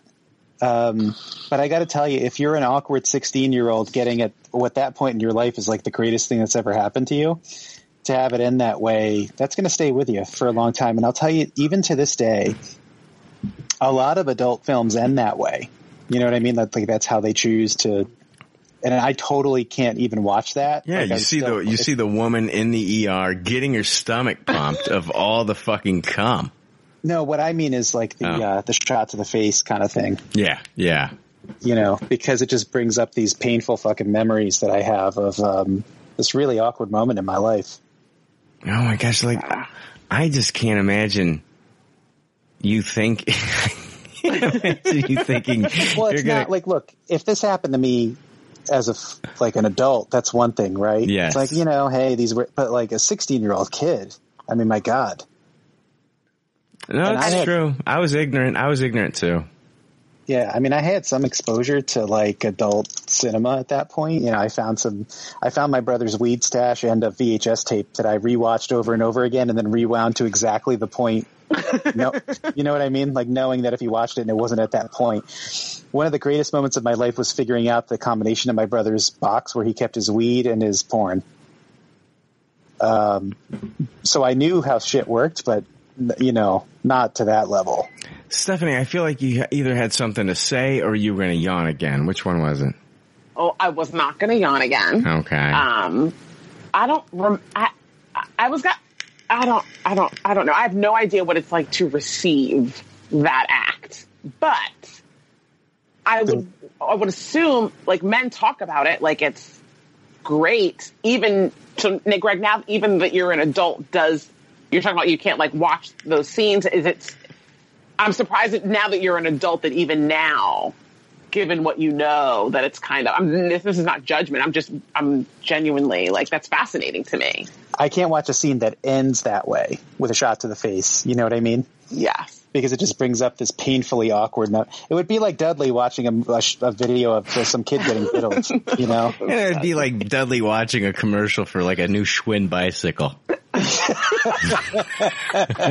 It's like Sam watching a video about potato chips. Remember he was crumbling the chips and the guy's like, hey, I lost my puppy. Yeah, that's right. Yeah. and i watched a video recently it wasn't a porno or anything but i watched a video recently of a girl Sure it talking about talking about like she uses it she uses like jizz on her face like is like a it helps like I don't know if it helps with puffiness or it helps her, I mean, helps keep her young. She puts it, like, she'll put like a teaspoon, like, in her smoothies in the morning. She talks about all, like, the health and, like, skin benefits it has for her, and she, like, swears by it. Now, where she's it's just 'cause getting it, I don't sticky. know. I know where she's getting it, but I, I think it's just because it's sticky and it like stretches your skin out. Maybe some of our listeners can help illuminate. I don't know. Because when it dries, oh, God. There's Okay, you know Liz- what, never there's mind. No, go literally finish, finish the statement. Go ahead. there's literally one of our listeners right now wearing a cum mask and writing it uh, frantically writing an email. Angry, an angry email. An angry email as as they're wearing a jizz mask. That's one hell of a correction Tuesday right there. Yes. oh my gosh. No, but thank you guys. I want to I want to thank you again for joining me on this one. No problem. Thanks for having me. Yeah, next week, next week, uh, this week, not a lot of shit, man. Next week, there's so much shit coming out. So much shit. What's that Robert Pattinson, Tom Holland movie coming out on Netflix? You guys heard about this one? I did, yeah. Isn't, there's somebody else in that, isn't there? Mark Ruffalo? I'm making oh, it's a, it's a huge cast. Yeah, it's a huge fucking cast. What is it called? It's, uh, The Devil All the Time. And it's got Sebastian Stan, Robert Pattinson, Bill Skarsgård, Jason Clarke, Tom Holland, Robert Pattinson. Yeah, fucking. Oh my god, Uh, Are, are, insane cast. are these all like low to mid budget, like mid budget movies that would have been in theaters that we're just getting on streaming now because they can't be released? I think this. I think this was a Netflix original to begin Okay. with. I think this was a Netflix original. Yeah. Well, thank God Netflix invested all that money in content, or it'd be fucking really rough right now. The movie Blackbird that's coming out on Amazon was supposed to be a theatrical release next week, and that's coming out. It's coming out on Amazon. Oh, Jurassic World Camp Cretaceous coming out at the the animated Jurassic World cartoon. I'm sure. I'm sure Ray's going to be watching that one. I'm sure you're gonna Tupperware it. Ray, Ray is going to watch it two two Well, minutes. how long is it? It's oh god. Hopefully it's not longer than eight minutes.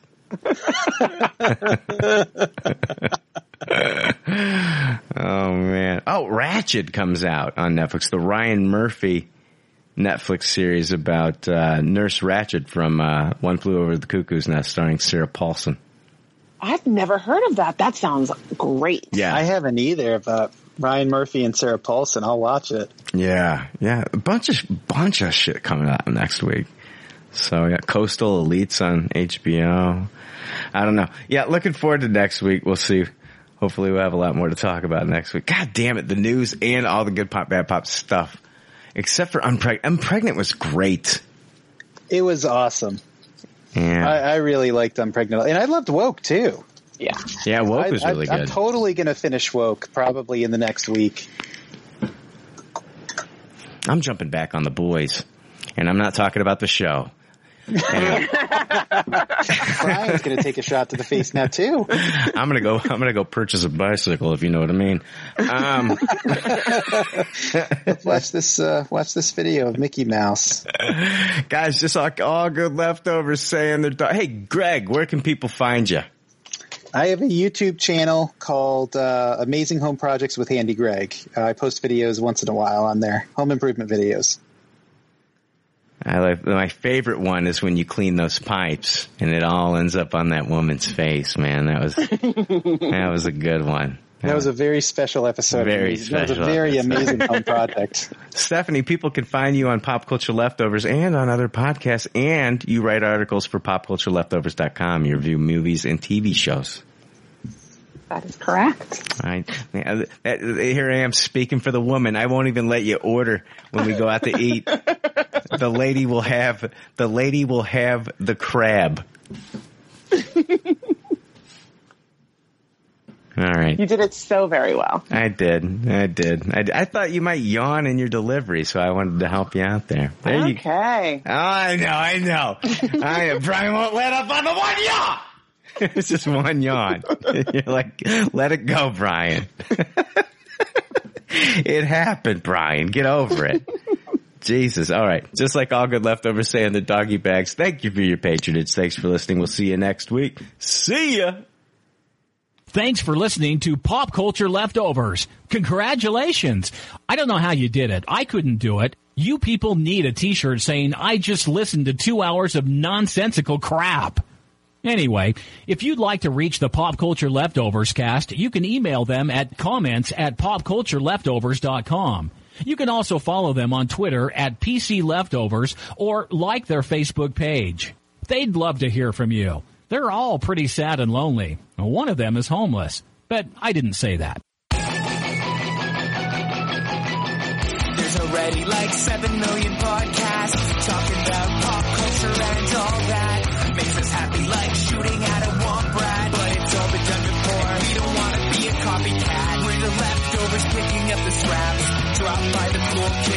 kids. it's a trap. Toss it. Do we love it? Hey, let's face it, can't erase it. Let's embrace the Tupperware party. Subculture spill over like a vulture. Carry over counterculture, pushover, pop culture. Leftover. And with the uncool kids, what's to say? It's already been said. Leftover. Pretty sure that the only talent is the band that's singing this. Pop culture leftovers.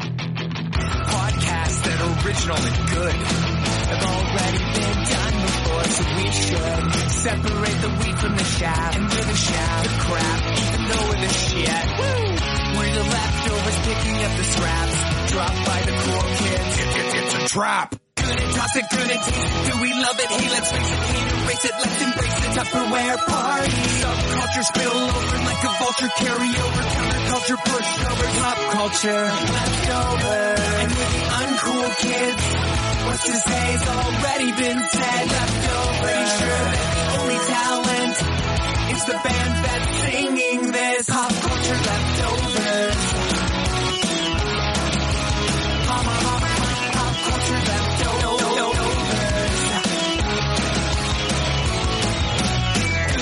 Do we love it? Hey, let's face it, can't erase it. Let's embrace the Tupperware party. Subculture spill over like a vulture. Carry over counterculture, pushovers, pop culture, leftovers. And with the uncool kids, what's to say's already been said. Leftovers. Sure the only talent is the band that's singing this. Pop culture leftovers.